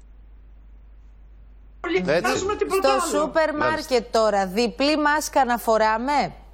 Λοιπόν, να το διευκρινίσουμε. Σούπερ μάρκετ, νοσοκομεία, λεωφορεία, ε, μετρό, ε, ε, οπωσδήποτε διπλή μάσκα, όχι δύο διπλές απλές χειρουργικές. Ναι. Οπωσδήποτε, όχι δύο διπλές, διπλή. Τονίζω, γιατί, το λέτε οι χειρουργικές στο πλάι είναι ναι. ανοιχτές. Το βλέπεις, είναι ανοιχτές στο πλάι και μπαίνει οξυγόνο. Προσοχή. Α, μία χειρουργική και μία πάνινη που εφαρμόζει από πάνω.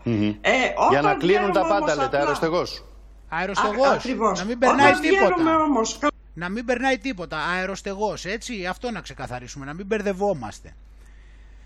Τώρα λοιπόν, αφού μίλησε και η επιστήμη, να πάμε να δούμε έτσι και λίγο ψευδεπιστήμη, λιγάκι. Να δούμε και λίγο, αφού είδαμε τώρα τους πραγματικούς επιστήμονες, έτσι, να εδώ, αυτό το λαμπρό πνεύμα, ε, το οποίο σαν και αυτήν γελά για πράγματα, γιατί αυτό θέλει επίσης να μας κάνει, θέλει να μας έχει και να γελάει, γιατί τέτοιος είναι, είναι τέτοιος. Θέλει να, θέλει να στα κάνει και από τη μία να γελάει κυρίως με αυτούς οι οποίοι τον υπακούν σαν τηλεκατευθυνόμενοι, αλλά ταυτόχρονα και να γελάει με όλο τον πόνο που προκαλεί στους ανθρώπους. Ε, οπότε εδώ πέρα έχουμε μια καινούργια έρευνα που αποκαλύπτει κάποια πράγματα τα οποία καλό θα ήταν έτσι κάνας επιστήμονας να, όποιος θα ήταν κανονικός επιστήμονας να τα λάβει υπόψη. Μας λέει λοιπόν αυτή η έρευνα ότι η μακροχρόνια χρήση μάσκας καλλιεργεί μικρόβια τα οποία πηγαίνουν στα πνευμόνια και παίζουν και επιδρούν σε, ε, σε ανεπτυγμένο στάδιο καρκίνου του πνεύμονα. Και βλέπουμε εδώ λοιπόν μια σαφή σύνδεση, έτσι. Λέει η έρευνα λοιπόν ότι ε, μέσω, μέσω των, ε, το, το, της αναπνοής, έτσι, δημιουργούνται φλεγμονές και ε, προχωρημένο στάδιο καρκίνου του πνεύμονα.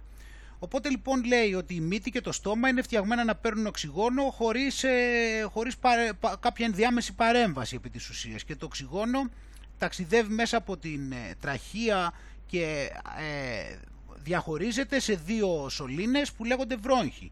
Από εκεί το οξυγόνο προχωράει κάτω από μια σειρά βρόγχιολι, βρόγχιολιών, δεν, δεν ξέρω αυτό πώς είναι ακριβώς τώρα στα ελληνικά αυτός ο όρος, ε, ώσπου να φτάσει στο αλβεόλι, τα οποία είναι μικρά ε, σακουλάκια ε, αέρα, τα οποία είναι καλυμμένα από, τα, ε, από τις αρτηρίες αίματος, έτσι. Οπότε λοιπόν ε, αυτοί, αυτές, αυτοί, αυτές οι σακούλες παίρνουν το οξυγόνο κατευθείαν στην καρδιά, το οποίο από εκεί ε, μεταφέρεται σε ολόκληρο το σώμα. Οπότε λοιπόν όταν ένας άνθρωπος ε, εκπνέει, η διαδικασία αυτή είναι το ανάποδο και τα, ε, τα πνευμόνια βγάζουν διοξίδιο του άνθρακα. Αυτό το διοξίδιο του άνθρακα είναι το, ε, το μεταφορικό μέσο το οποίο αφήνει τα, τα, τα όργανα του συστήματος να αποβάλουν τα, αρνητικά, τα, τα απόβλητα του οργανισμού του σώματος. Όταν αυτή λοιπόν ε, παρεμβαίνει ε, κάτι σε αυτή τη διαδικασία ή, ή ε, δεν επιτρέπεται, δεν λειτουργεί ομαλά για μεγάλο χρονικό διάστημα, τότε τα πνευμόνια και η καρδιά δυσκολεύονται να λειτουργήσουν, να, πώς το λένε, να υγιάνουν το, ολόκληρο, το υπόλοιπο σώμα. Οπότε η μακροχρόνια χρήση μάσκας ε, λοιπόν επηρεάζει τη φυσική δυνατότητα του σώματος να ε, αποτοξινωθεί από τα απόβλητα και δημιουργεί ένα ε, όξινο περιβάλλον το οποίο ε, αργά μειώνει τα όργανα του, σε όλο το σώμα επί της ουσίας. Μειώνει τη λειτουργία των, όλων των οργάνων του σώματος. Οπότε λοιπόν οι μάσκες επηρεάζουν τα πνευμόνια, ε, προδιαθέτουν τα πνευμόνια για παθολογία καρκίνου των πνευμόνων και φλεγμονή. Ε, και μιλάει λοιπόν εδώ πέρα για, για αυτή την έρευνα η οποία ε, μιλάει πιο συγκεκριμένα για αυτό αλλά είναι το θέμα να λάβουμε, υπό, να λάβουμε υπόψη λοιπόν το bottom line που λέει και εδώ πέρα το κεντρικό το zoom έτσι που μας ενδιαφέρει εμάς το οποίο έχει να κάνει με, τη, με το γεγονός ότι το βλέπεις ότι ε, το έχει και εδώ πέρα ότι όταν στα πνευμόνια πηγαίνουν μικρόβια, τα, ε, τα οποία αυτά ε, μικρόβια επηρεάζουν το υψηλό, το προχωρημένο στάδιο για, για την, πώς το λένε, την προώθηση, την προόδευση του καρκίνου σε αυτούς οι οποίοι, του, του όγκου σε αυτούς οι οποίοι έχουν καρκίνο στα πνευμόνια. Και είναι πολύ απλό. Εδώ πέρα έχει και πάλι εξηγεί τα ίδια πράγματα που είδαμε πριν, γιατί, τα, γιατί δεν ήξεραν. Αυτά τα βρήκανε τώρα το πώς επηρεάζουν τα μικρόβια στα πνευμόνια. Οπότε σε γενικές γραμμές τώρα για να, για να δούμε το νόημα έτσι το γενικότερο σε όλα αυτά και όποιος θέλει μπορεί να το δει και περισσότερο, το πρόβλημα λοιπόν εδώ πέρα, α, γιατί εδώ μιλάει κιόλας immune suppression, δηλαδή αυτά τα, ε, τα μικρόβια τα οποία πηγαίνουν μέσα και στα πνευμόνια, αυτά επηρεάζουν και το ανοσοποιητικό. Εντάξει. Και εδώ πέρα τα λέει πιο εκτενώς τις επιστημονικές έρευνες και για μία ακόμα φορά φίλοι μου, εδώ πέρα φτάνουμε σε ένα τρομερό, ε, μάλλον είναι μία ακόμα απόδειξη για ένα τρομερό συμπέρασμα για όποιον δεν το έχει συμπεράνει. Ότι αυτές οι μάσκες χρησιμοποιούνται κυρίως για να βλάψουν την υγεία μας και ιδανικά να πεθάνουμε. Από τη στιγμή που δεν πεθαίνουμε από ιό, να πεθάνουμε από μάσκες. Αυτό διαπιστώνουμε εδώ πέρα. Να αναπτυχθούν καρκίνοι και γενικότερα να ε, δημιουργηθεί πρόβλημα στο νοσοποιητικό. Άρα, τι κάνει νιάου νιάου στα κεραμίδια; Οπότε πάλι δηλαδή ερχόμαστε έτσι σε μια συζήτηση στην οποία βλέπουμε ότι από τη στιγμή που πέρυσι ε, έλεγαν ότι με τίποτα δεν πρέπει να χρησιμοποιούνται καθόλου μάσκες, ξαφνικά ε, πέρασε το καλοκαίρι και σιγά σιγά άρχισαν κατά τη διάρκεια του καλοκαιριού, άρχισαν σιγά σιγά το, το, το τέλος άνοιξης και αυτά, άρχισαν να γυρνάνε, κάνουν στροφή 180 μοίρες και αφού βλέπαν ότι όλος ο κόσμος κορόιδευε, ε, όλος τέλος πάντων, πολλοί κόσμος, περισσότερος από ό,τι περίμεναν, έκανε πλάκα μαζί τους, είχε αρχίσει και έκανε πλάκα από τότε, σκεφτήκανε την ιδέα με τις μάσκες, μπας και καταφέρουν να βρουν κάνα παραπάνω κρούσμα και δημιουργήσουν περισσότερο θάνατο. Για να μπορούν να βρίσκουν άτομα να τα γράφουν με ιό, γιατί είναι ό,τι πρέπει, συνδέεται και με πνευμόνια, ό,τι πρέπει είναι. Η μάσκα σου δημιουργεί και προβλήματα στα πνευμόνια, κατευθείαν μετά για ιό σιγουράκι είναι. Εδώ γράφανε τα εγκεφαλικά. Τώρα πρόβλημα με πνευμόνια, ό,τι πρέπει. Ε, και μπήκανε σε αυτό και βλέπουμε εδώ πέρα τώρα, ε, επειδή συνεχίζει όμως να μην τους βγαίνει, πήγαμε στη δεύτερη μάσκα, αφού συνεχίζουν και δεν τα καταφέρνουν. Έτσι πήγαμε στη δεύτερη μάσκα, για να, αφού βλέπουμε ότι το πράγμα δεν τραβάει. Ε, ακόμα βέβαια έχουμε μέλλον γιατί σου είπα καταρχήν την ιδέα εδώ πέρα την οποία εγώ την έχω τσιμπήσει και την είχα πει, την είχα σκεφτεί παλιά εγώ, την είχα σκεφτεί αυτή την ιδέα με σακούλα νάιλον από τη λαϊκή αλλά τώρα αυτό το νάιλον που λέει γύρω γύρω από τη μάσκα σκέφτηκα ότι θα μπορούσε να το κάνεις και με αυτό το νάιλον είπαμε που, είναι, που βάζεις πάνω από το ταψίδι το παστίτσιο αυτό το δεν θυμάμαι πως λέγεται τώρα ακριβώς ε, είναι και αυτή η ιδέα τώρα μόλις το είδα αυτό σκέφτηκα και αυτό είναι και αυτή η λύση Βέβαια, σε περίπτωση που δεν τραβήξει και αυτή η λύση, νομίζω ότι έχουμε βρει την καλύτερη λύση. Και δες ποια είναι, που νομίζω ότι θα οδηγηθούμε πραγματικά. Δηλαδή, πιστεύω ότι εδώ πέρα ε, είναι, το, είναι το σημείο στο οποίο η επιστήμη θα δείξει τα στοιχεία της για τα καλά. Νομίζω ότι ίσως αυτός είναι ο καταλληλότερος τρόπος. Δες λοιπόν.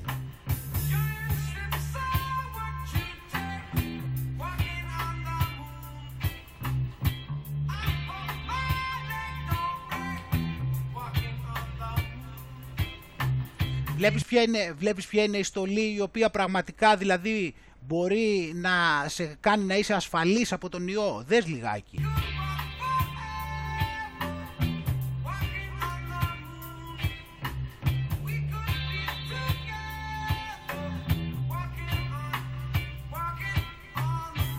Και πρόσεξε, εδώ, εδώ, υπάρχει και ένα, εδώ υπάρχει ένα έτσι πολύ ιδιαίτερο χαρακτηριστικό το οποίο θέλω να δεις. Εκτός από το γεγονός της ε, απαράμιλης προστασίας από τον ιό για προφανείς λόγους, το οποίο νομίζω ότι αυτή η στολή θα μας ε, παρέξει μια, ε, ίσως και να φτάσει και το, ε, ε, να πλησια, ίσως και αυτό να πλησιάσει το 100%. Δες λιγάκι και ένα άλλο πλεονέκτημα σημαντικό που έχει. Θα σου δείξω συγκεκριμένα τώρα. Κοίτα.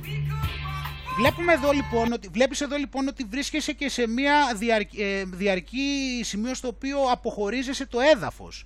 Οπότε λοιπόν παρέχει και μεγαλύτερη ασφάλεια γιατί το έδαφος μπορεί να έχει και αυτό πάνω του ιό. Οπότε βλέπουμε εδώ ότι όσο απομακρύνεσαι, όσο πιο μακριά είσαι από το έδαφος, τόσο και λιγότερες είναι οι πιθανότητες να σου μεταδοθεί και ο ιός. Για δες εδώ, το βλέπεις; Νομίζω λοιπόν ότι έτσι αργά αργά και σταθερά θα βρούμε και τον τρόπο να αντιμετωπίσουμε τον ιό επαρκώς και να θωρακιστούμε. Ε, οπότε λοιπόν εδώ πέρα ε, βλέπουμε ότι για μία ακόμα φορά μας ενημερώνουν, είναι το Associated Press, εντάξει. Ε, γι' αυτό σου λέω ότι έχουμε μέλλον ακόμα.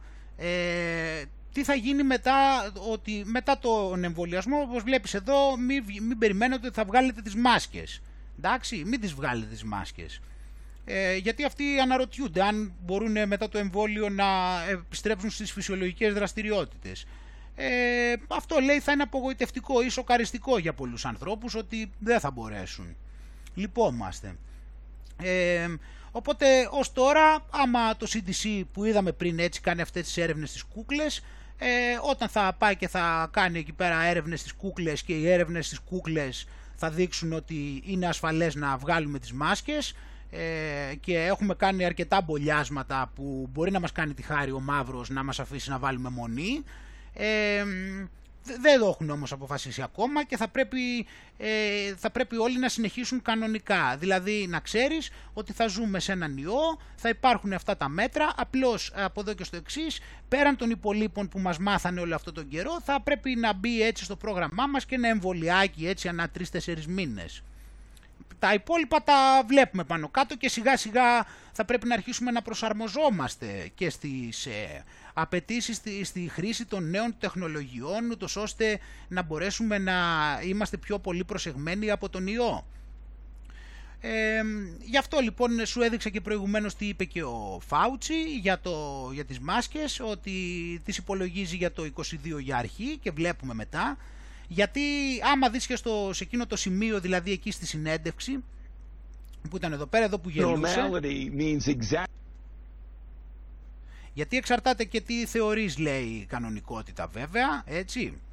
Και εδώ πέρα τους λέει, ε, όπως σου είπα και πριν, έλεγε ότι οι Αμερικανοί θα πρέπει να φορούν μάσκες ε, για πολύ καιρό και ότι δεν μπορεί να προκαταβάλει τώρα αυτή τη στιγμή για το πότε θα κατεβάσουμε τις μάσκες. Και όπως είπαμε, τους είπε ότι υπάρχουν πάρα πολλές μεταβλητές. Μα αυτό είναι και το μεγάλο κόλπο πάντα, ότι υπάρχουν πολλές μεταβλητές, οπότε μία θα φταίει το ένα, μία το άλλο, μία το τρίτο και ό,τι γουστάρεις.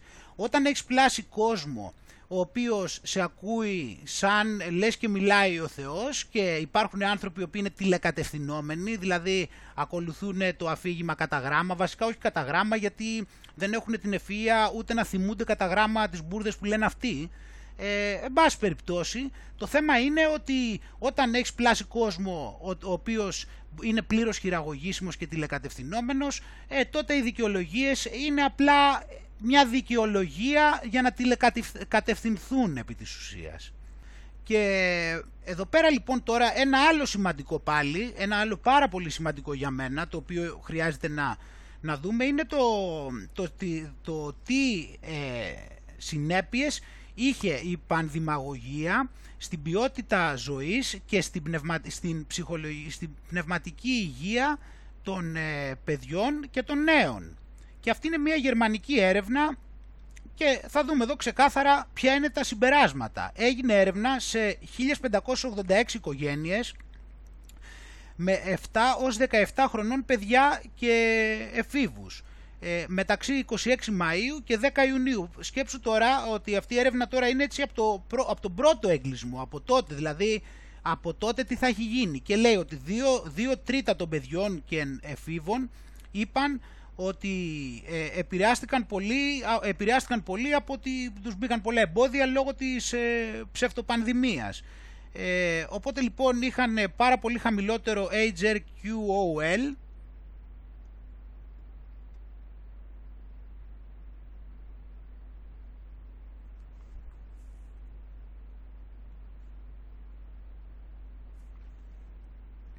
Αυτό είναι ποιότητα ζωή. Ε, οπότε είχαν λιγότερο, ε, εμφανώς λιγότερο ε, πτώση της ποιότητας ζωής, την υγεία και την ποιότητα ζωής αυτό είναι. Πολύ περισσότερα ε, ψυχολογικά προβλήματα επί της ουσίας όπως τα λένε στα ελληνικά. Με, νοητικά προβλήματα είναι βασικά. Ε, υψηλότερα επίπεδα άγχους ε, από, ό,τι, κατά τη διάρκεια, από ό,τι πριν την πανδημία ε, και μάλιστα και τα παιδιά με το χαμηλό κοινωνικό οικονομικό στάτους ε, επηρεάστηκαν περισσότερο. Έτσι, όπως πάντα δηλαδή. Όπως πάντα την πληρώνουν οι φτωχότεροι και για μία ακόμα φορά την πληρώσανε και οι φτωχότεροι.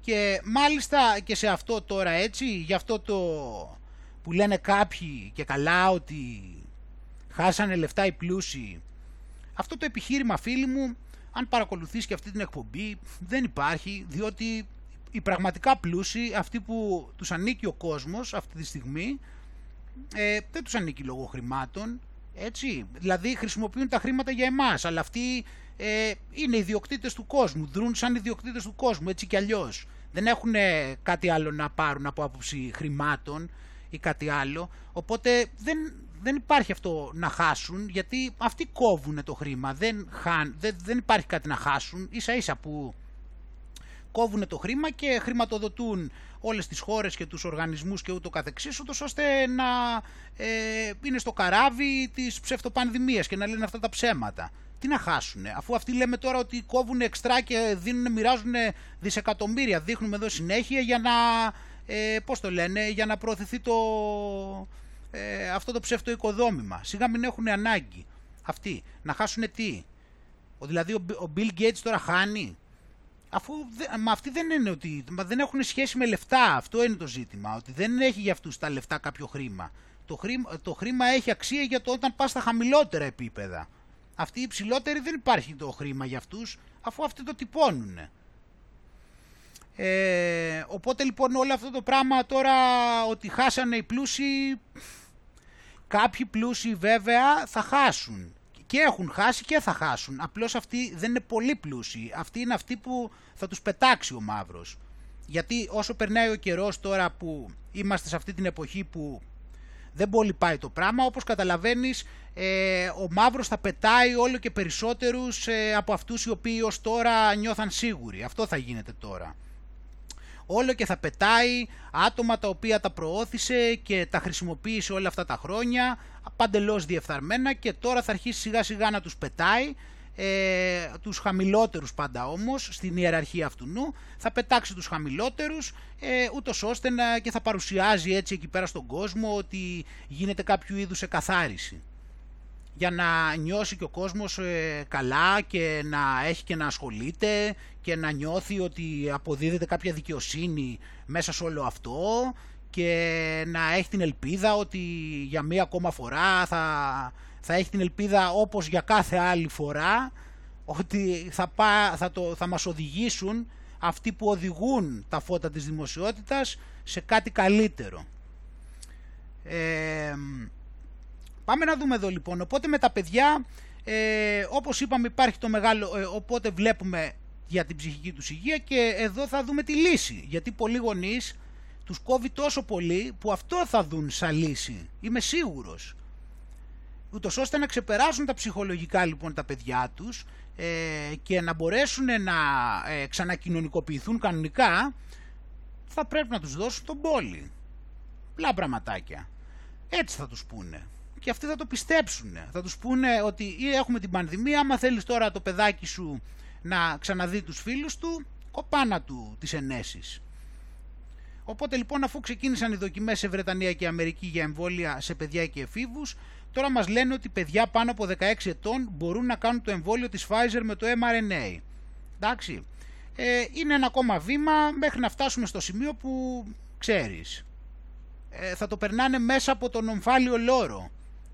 Για να, δηλαδή για να σου επιτρέψουν, για να επιτραπεί η γέννα, θα πρέπει πρώτα μέσα από τον ομφάλιο λόρο να έχουν εμβολιάσει για να μπορέσει η γέννα να λάβει χώρα. Έτσι θα πάει. Αλλιώς θα είναι παράνομη γέννα, γιατί θα είναι γέννα κάποιου ο, ε, ο οποίος θα είναι επικίνδυνος να μεταδώσει τον ιό. Ε, και τώρα λοιπόν, ε, τώρα δοκιμάζουν και σε παιδιά άνω των 12 όπως βλέπουμε. Οι εταιρείες ε, Pfizer, ε, η, η Pfizer και η Moderna και εντάξει τώρα τα ονόματα όπως έχουμε πει είναι απαντελώς αδιάφορα. Οπότε λοιπόν ε, το ερώτημα πολλών γονιών πότε θα εμβολιαστεί το παιδί μου ε, όχι πριν το τέλος του καλοκαιριού.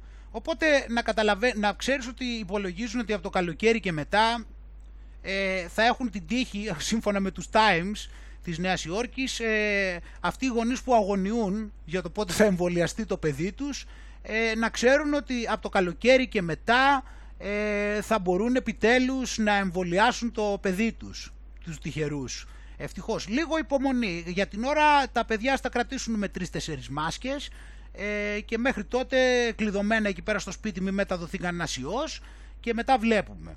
Αλλά φίλοι μου, αυτά εδώ πέρα τα πράγματα είναι παιδική κακοποίηση, δεν υπάρχει αμφιβολία, έτσι. Είναι τραγικά πράγματα, κάνω και πλάκα, αλλά είναι τραγικά. Ένα παιδί σε αυτήν την ηλικία δεν μπορεί καν να καταλάβει, δεν μπορεί να αμυνθεί, δεν, μπορεί, δεν ξέρει πού να πάει, πού θα μπορούσε να πάει. Εδώ η μεγάλη και συχνά είναι σε αδίέξοδο. Πού μπορεί να πάει ένα παιδί σε αυτή την ηλικία το οποίο έχει καταλάβει ότι κάτι δεν πάει καλά; Πού μπορεί να πάει, να κάνει τι; Ε, εδώ τώρα λοιπόν πάλι να δούμε πώς ετοιμάζουν την κατάσταση, στο, ε, πώς είναι πάλι να δούμε εδώ στο Ισραήλ τώρα πώς θα πιέσουν τον κόσμο. Κάτσε να βγω εγώ λίγο από εδώ πέρα.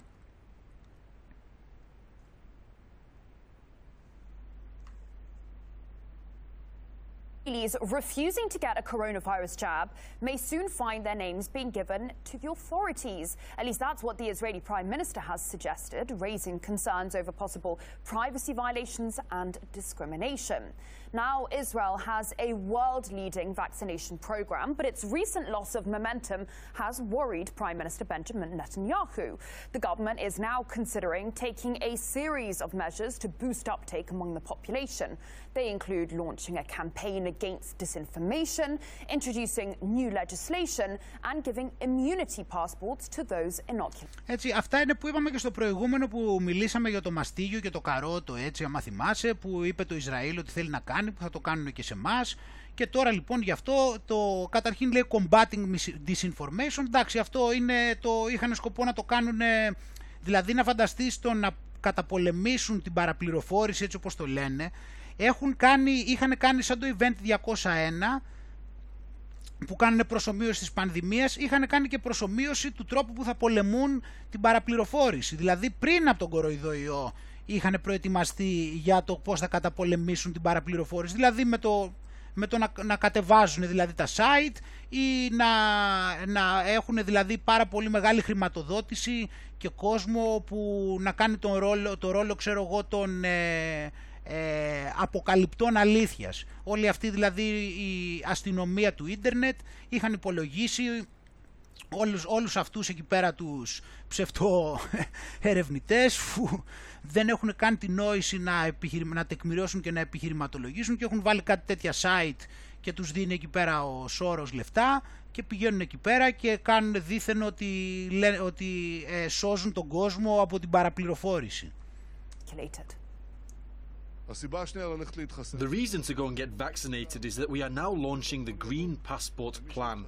Whoever has been vaccinated will be able to go and enjoy the theatre, the cinema, sports events, flights abroad, restaurants, and more.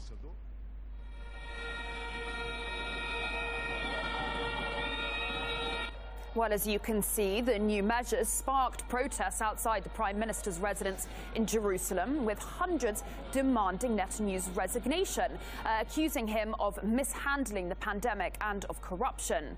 Now, the proposal to share the names of unvaccinated people with authorities has raised concerns, understandably over privacy violations and possible discrimination. It's been met with a mixed reaction. Έτσι, οπότε εδώ πέρα πάλι το είχαμε δείξει και αυτό για το ότι ετοιμάζουν να, ότι θα συγκεντρώσουν τα ονόματα, λέει, αυτών οι οποίοι δεν δέχονται να, να κάνουν αυτό εκεί πέρα, να κοπανίσουν αυτήν, αυτήν την ένεση. Και οπότε λοιπόν, ε, ε, όπως βλέπουμε και στην Ελλάδα και με τα πιστοποιητικά και με όλα αυτά, στην ουσία ε, προσπαθούν να πιέσουν τους ανθρώπους με καταφανή διάκριση, ότι στην ουσία σου λέει ότι εμείς ε, θα κάνουμε ό,τι μπορούμε για να σου διακόψουμε κάθε σχέση με τη ζωή, άπαξ και δεν δεχτείς να, είπαμε τι, να, να μπολιαστείς, έτσι. Among Israelis.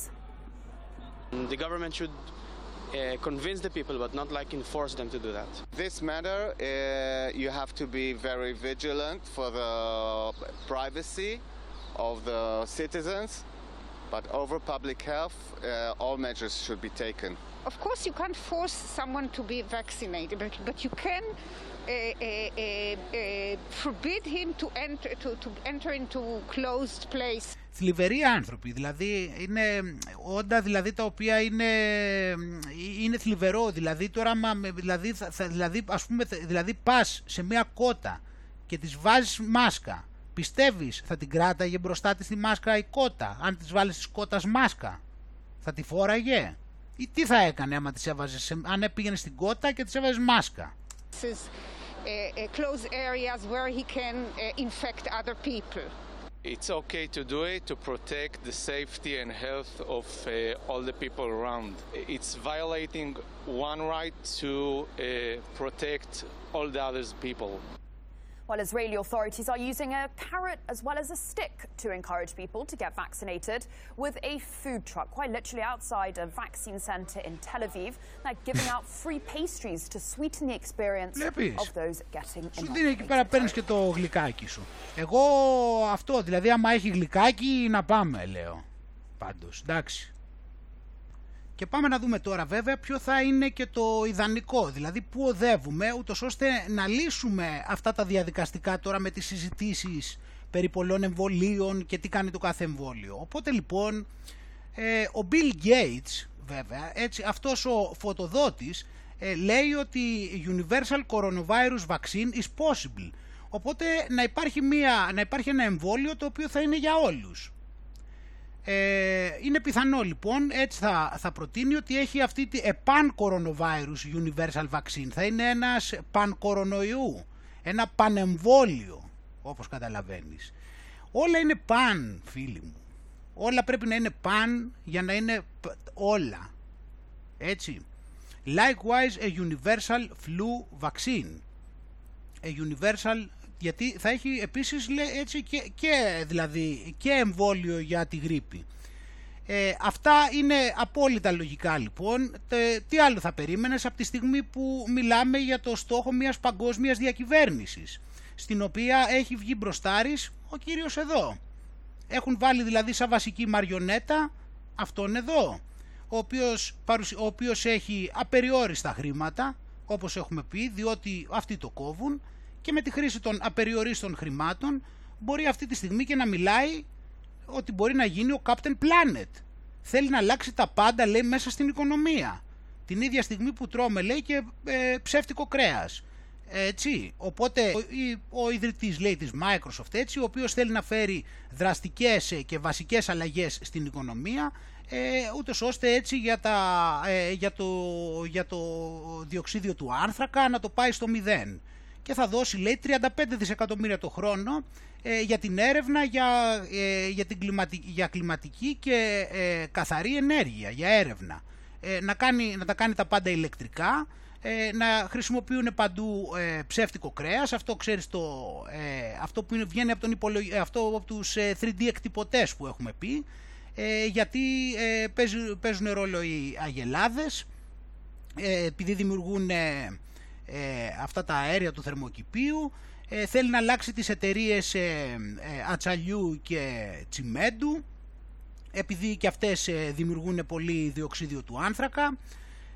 θέλει να χρησιμοποιείται παντού επίσης, που νομίζω ότι αυτό είναι καλό να το έχουμε υπόψη μας, πυρηνική ενέργεια. Δηλαδή, πίσω από την αιωλική που μας λέει, και αυτό να το κρατήσουμε, πίσω από την αιωλική και την ηλιακή που μας λέει για καθαρή, στην ουσία λέει ότι θέλει να χρησιμοποιεί πάρα πολύ πυρηνική ενέργεια. Γι' αυτό και ακούμε όλο τέτοια πραγματάκια. Όπως και ακούς και από την Κίνα. Γιατί καταλαβαίνεις τώρα ποιος είναι πίσω από την Κίνα και ποιος άλλος θα μπορούσε να ήταν. Αυτός που έχει βάλει μπροστάρι το Bill και είναι ο γνωστός άγνωστος. Καταλαβαίνεις. Επειδή όμως ε, δημιουργεί, πολύ, επειδή δημιουργεί ρήπανση όμως επίσης και η δημιουργία του ψεύτικου κρέατος, λέει ότι έχει φτιάξει ε, κάποια, έχει χρηματοδοτήσει κάποια εταιρεία η οποία χρησιμοποιεί κάτι ειδικούς μύκητες οι οποίοι φτιάχνουν ε, λουκάνικα και γιαούρτι, ε, το οποίο λέει ότι είναι πραγματικά καταπληκτικό. Ε, και λέει, γιατί του έδωσε και συνέντευξη εκεί πάλι στο, στο CNN και λέει ότι είναι κάποιο μικρόβιο, λέει, το οποίο βρέθηκε στο Yellowstone χωρίς χώμα και λίπασμα ε, μπορεί να, ε, να καλλιεργηθεί έτσι και να βγάλει ε, πολύ θρεπτική πρωτεΐνη η οποία μπορεί να, δημιουργηθεί, να δημιουργήσει πολλών ειδών τροφές. Έτσι. οπότε βλέπουμε ότι έχει πολλά σχέδια ο Bill για το μέλλον να σώσει τον κόσμο γιατί αυτό είναι, όπως βλέπουμε εδώ, παρουσιάζεται Bill Gates Plan to Save the World. We can reach ε, zero carbon. Here's how. Ε, έχει λοιπόν ε, το βασικό σχέδιο, έτσι, η βασική δικαιολογία από ό,τι βλέπουμε σε οτιδήποτε θα κάνει και θα ακούμε πώς ακούμε τώρα συνέχεια για τον κοροϊδοϊό. Η βασική δικαιολογία έτσι που ακούμε συνέχεια θα είναι τα, ότι θα έχει μηδέν, έτσι, μηδέν άνθρακα, διοξίδιο του άνθρακα και γι' αυτό βλέπουμε και όλα αυτά που έχει κάνει στην Αμερική που είναι ο μεγαλύτερος γεωκτήμονας αυτή τη στιγμή ε, ε, στο οποίο θα, σε αυτή τη γη θα γίνονται καλλιέργειες οι οποίες θα είναι βιώσιμης ανάπτυξης. Ε, είναι κάτι το οποίο το βλέπουμε και αυτό είναι και ένα κριτήριο έτσι το οποίο χρειάζεται να καταλάβουμε το πόσο ξεκάθαρο πλέον γίνεται το ότι το παιχνίδι είναι στημένο. Έχουν βάλει δηλαδή μία μαριονέτα, έναν άνθρωπο που είναι σαφέστατα δια, ε, διαταραγμένος και, και πολλά άλλα που μπορεί κάποιος να φανταστεί και να μη φανταστεί, δυστυχώς, ε, και τον έχουν βάλει σαν να είναι κάποιος ε, ο οποίος ε, έχει τόσα πολλά λεφτά, τόσα αμύθιτα πλούστη, που είναι λες και είναι ο κρίσος, δηλαδή το, τα λεφτά έχει τόσα πολλά που ε, ακουμπάει κάτι και γίνεται λεφτά, δηλαδή μόνο έτσι ε, μπορεί να, μπορείς να δικαιολογήσεις το πώς είναι δυνατόν. Συν ότι ε, έχει και απεριόριστο χρόνο. Γιατί όλα αυτά που έχει κάνει, εντάξει, δηλαδή δεν φτάνουν πόσες ζωές για να κάνεις όλα αυτά τα κατορθώματα, πέραν από τη συγκέντρωση αυτού του αμύθιτου πλούτου. Αλλά είπαμε, όταν έχεις το κουμπί εκεί πέρα και πατάει και παράγει, έτσι, αρκεί να είσαι με αυτούς. Και εδώ πέρα λοιπόν, στο πλαίσιο της ε, ατζέντας που είπαμε για να ε, φτάσουμε στο σημείο να μειωθεί το διοξίδιο του άνθρακα βλέπουμε εδώ ότι ε, δίνονται κίνητρα στους ε, οδηγούς ούτως ώστε να ε, παραχωρήσουν τα αυτοκίνητά τους που παίρνουν βενζίνη και πετρέλαιο. Εντάξει, έτσι λένε ότι θα γίνει 3.000 λίρες λέει θα πάρουν ούτως ώστε να μην χρησιμοποιούνται τέτοια αυτοκίνητα και να χρησιμοποιούνται ηλεκτρικά αυτοκίνητα. Έτσι. Και το επόμενο σχέδιο φυσικά με τα ηλεκτρικά αυτοκίνητα είναι και το γεγονός ότι θέλουν μέχρι το 2030 να μην χρησιμοποιούνται καθόλου ε, αυτοκίνητα τα οποία παίρνουν βενζίνη και πετρέλαιο. Και αυτό είναι ένα πλάνο το, του Μπόρις Τζόνσον για την ε, πράσινη επανάσταση η οποία ποιο είναι το μεγάλο της πλεονέκτημα πέραν του ότι θα σώσει τον πλανήτη, θα δημιουργήσει και πολλές θέσεις εργασίας. Άλλη, άλλη, άλλη κλασική καραμέλα που ακούμε συνέχεια. Και εδώ πέρα λοιπόν θα γίνει αυτό και όπως καταλαβαίνεις αυτό πηγαίνει στο γεγονός ότι βλέπεις και εδώ πέρα επίσης ότι θα, βάλει, θα, θα φτιάξει λέει, σε 300 εκτάρια ε, γης ε, με δέντρα, θα τα κόψει φυσικά και θα φτιάξει ε, νέο επίπεδο, τη βλέπεις nuclear reactors, πυρηνικούς αντιδραστήρες. Οπότε να θυμόμαστε πάρα πολύ καλά όπως είδαμε και τώρα μεταξύ άλλων ότι το σχέδιο είναι να ασχοληθούν πάρα πολύ και με την πυρηνική ενέργεια. Έτσι. Ε, και όλο αυτό πηγαίνει φυσικά, χρειάζεται να σκεφτόμαστε, πηγαίνει στο πλαίσιο του, της μεγάλης επανεκκίνησης στην οποία είπαμε ότι δεν θα έχουμε τίποτα.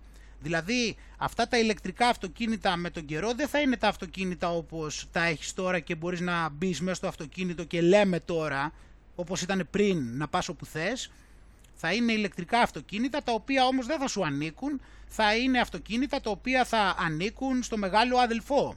Οπότε εσύ ε, θα πρέπει να τα δανείζεσαι από το μεγάλο αδελφό όπου θέλεις να πας. Πράγμα που σημαίνει ότι πρώτον για να το δανειστείς από το μεγάλο αδελφό θα πρέπει να είσαι καλός με το μεγάλο αδελφό και δεύτερον, για, ε, όταν θα το δανειστείς, ε, ο μεγάλος αδελφός θα ξέρει ακριβώς τι θα κάνεις με αυτό, πού θα πας, για πόση ώρα, με ποιο τρόπο και δεν ξέρω και εγώ τι άλλες πληροφορίες θα σου ζητάει πριν στο δανείσει και κατά τη διάρκεια του δανεισμού του αυτού σε εσένα.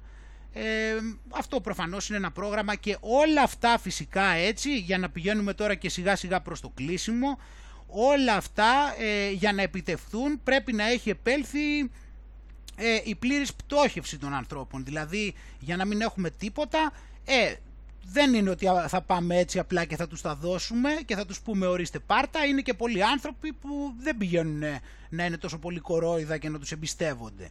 Ε, λοιπόν, για αυτούς τους ανθρώπους έχει κανονίσει να τους πάρει και όλα ό,τι έχουν.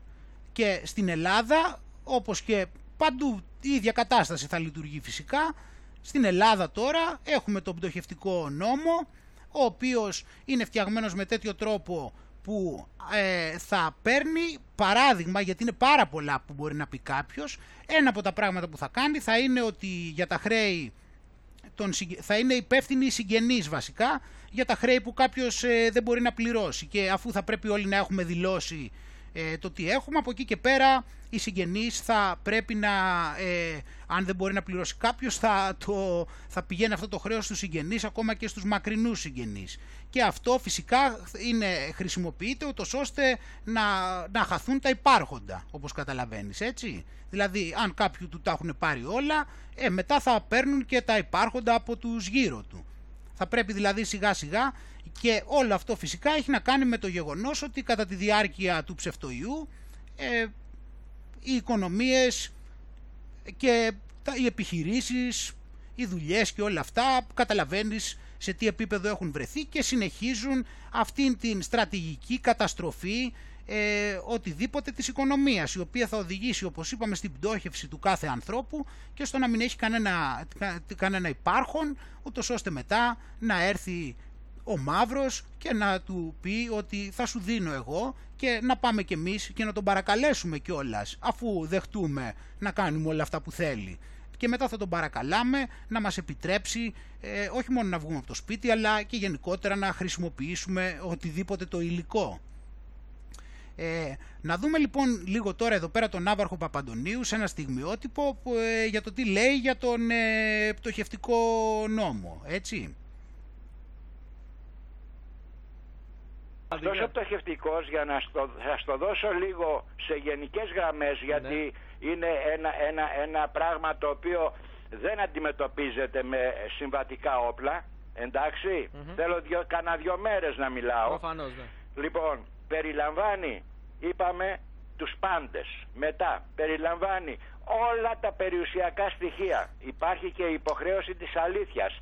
Δηλαδή, η σύζυγός σας Ναι. θα πρέπει να, ε, να πει αλήθεια και για τη μάρκα των εσωρούχων που έχει στη διάθεση, στην διάθεσή της ε, για την ποσότητα των εσωρούχων που έχει Γιατί και είναι, όχι μόνο. αποτελούν περιουσιακό στοιχείο δηλαδή αυτό. Δηλαδή, Ορίστε. ακό- ακόμα και τα εσώρουχα αποτελούν περιουσιακό στοιχείο. Όλα, όλα, τα πάντα, τα Ω, πάντα, τα Χριστέ μου, πάντα. τι- Δεν εξαιρεί τίποτα το αφεντικό. Σας παρακαλώ. Το αφεντικό, ε.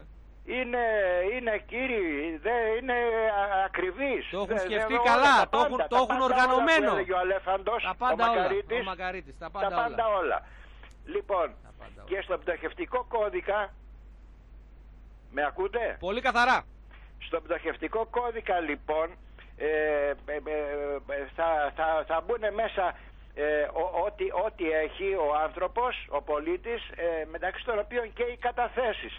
Ό,τι καταθέσεις έχει, 5 ευρώ στην τράπεζα, 10 ευρώ, μέσα και αυτές. Και εξαιρούνται μόνο τα, ε, τα έξοδα στοιχειώδους διαβίωσης. Πόσο είναι, 600 ευρώ το μήνα, κάτι τέτοιο. Λοιπόν, από εκεί και μετά, το ωραίο ποιο είναι, ότι εάν χρωστάω εγώ, υπεύθυνη είναι υπεύθυνη είναι εάν εγώ δεν μπορώ να εξοφλήσω το χρέος και, και, και, και, και είμαι ας πούμε έχω κηρυχτεί πτωχός και δεν μπορώ εγώ πηγαίνει υποχρέωση μέχρι και στους εξαχιστία συγγενείς δευτέρου βαθμού. Όλο το σόι. Δηλαδή περιλαμβάνει δεν έχω εγώ πάει στη γυναίκα μου δεν έχει γυναίκα μου πάει στον πατέρα μου στη μάνα μου αν ζει ή πάει στο γιο μου στην κόρη μου ε, ε, στον πρώτο βαθμό εξέματος μετά πάμε στο δεύτερο βαθμό εξέματος ποιος είναι ο ξάδερφός μου; Ε, ο πρώτος μου ξάδερφος.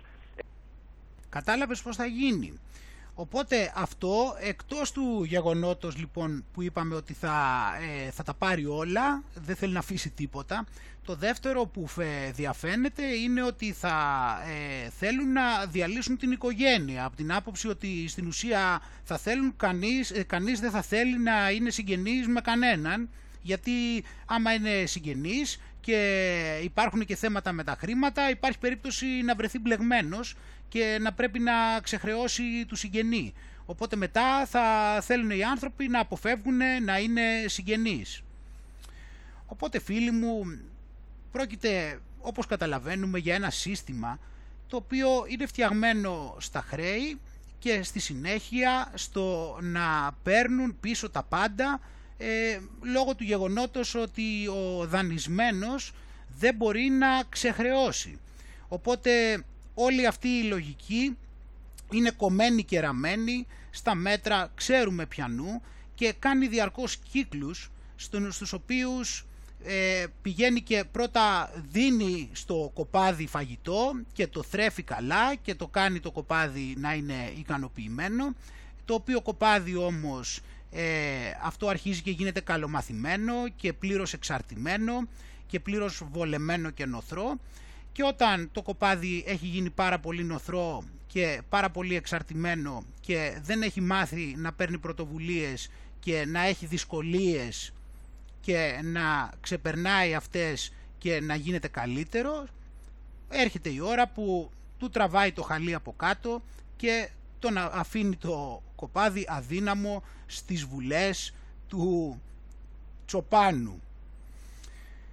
Και αυτό το σύστημα χρησιμοποιείται με έναν τρόπο που έχει περάσει και στην νοοτροπία των πολιτών, φοβάμαι, και στην νοοτροπία των ανθρώπων. Υπάρχει μια νοοτροπία, φοβάμαι, να μην συγχωρούμε, να θεωρούμε ότι οι άλλοι μας χρωστούν, ότι έχουμε κάνει και δεν πήραμε πίσω, ότι προσπαθήσαμε και δεν ανταμυφθήκαμε. Αλλά φίλοι μου η ζωή νομίζω πως δεν είναι έτσι, διότι στη ζωή το μόνο που έχει στην πραγματικότητα είναι η τωρινή στιγμή και το παρελθόν έχει περάσει. Και όταν, όπως λέμε, προσκολούμαστε στο παρελθόν, τότε δεν προχωράμε και ελεύθεροι προς το μέλλον. Είμαστε ακόμα με αλυσίδες. Οπότε εμείς δεν συνηθίζουμε να χωράμε άλλους ή να συγχωράμε άλλους και επειδή δεν μπορούμε να τους χωρέσουμε είμαστε αποκομμένοι.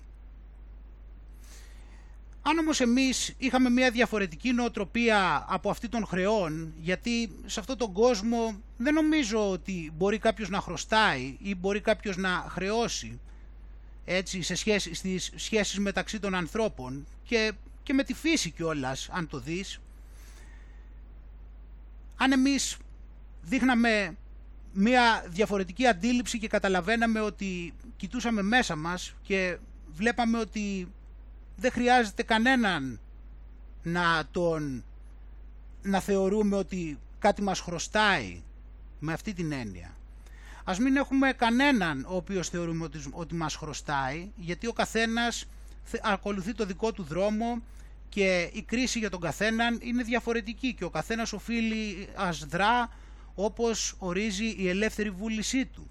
Αλλά από εκεί και πέρα εμείς ας προχωράμε ελεύθεροι χωρίς να χωρώντας, χωρώντας τα πάντα και χωρίς να χρεώνουμε άλλους και να μην μας απασχολεί όχι απλά να τους ξεχρεώσουμε ή τουλάχιστον ας ξεχρεώσουμε όσους έχουμε χρεώσει ως τώρα και στη συνέχεια ας μην χρεώνουμε και ας λειτουργούμε ανεξάρτητα και χωρίς προσκολήσεις οι οποίες όπως είπαμε δεν μας απελευθερώνουν μας αποτρέπουν από το να απελευθερωθούμε και να προχωρήσουμε προς πού αλλού, προς το φως. Γιατί οι προσκολήσεις και οι αντεκδικήσεις και τα χρωστούμενα το μόνο που κάνουν είναι να βάζουν ένα μαύρο πέπλο πίσω από την αγνή προσπάθεια οποιοδήποτε ανθρώπου να πάει προς το φως, να μιλήσει γι' αυτό και να το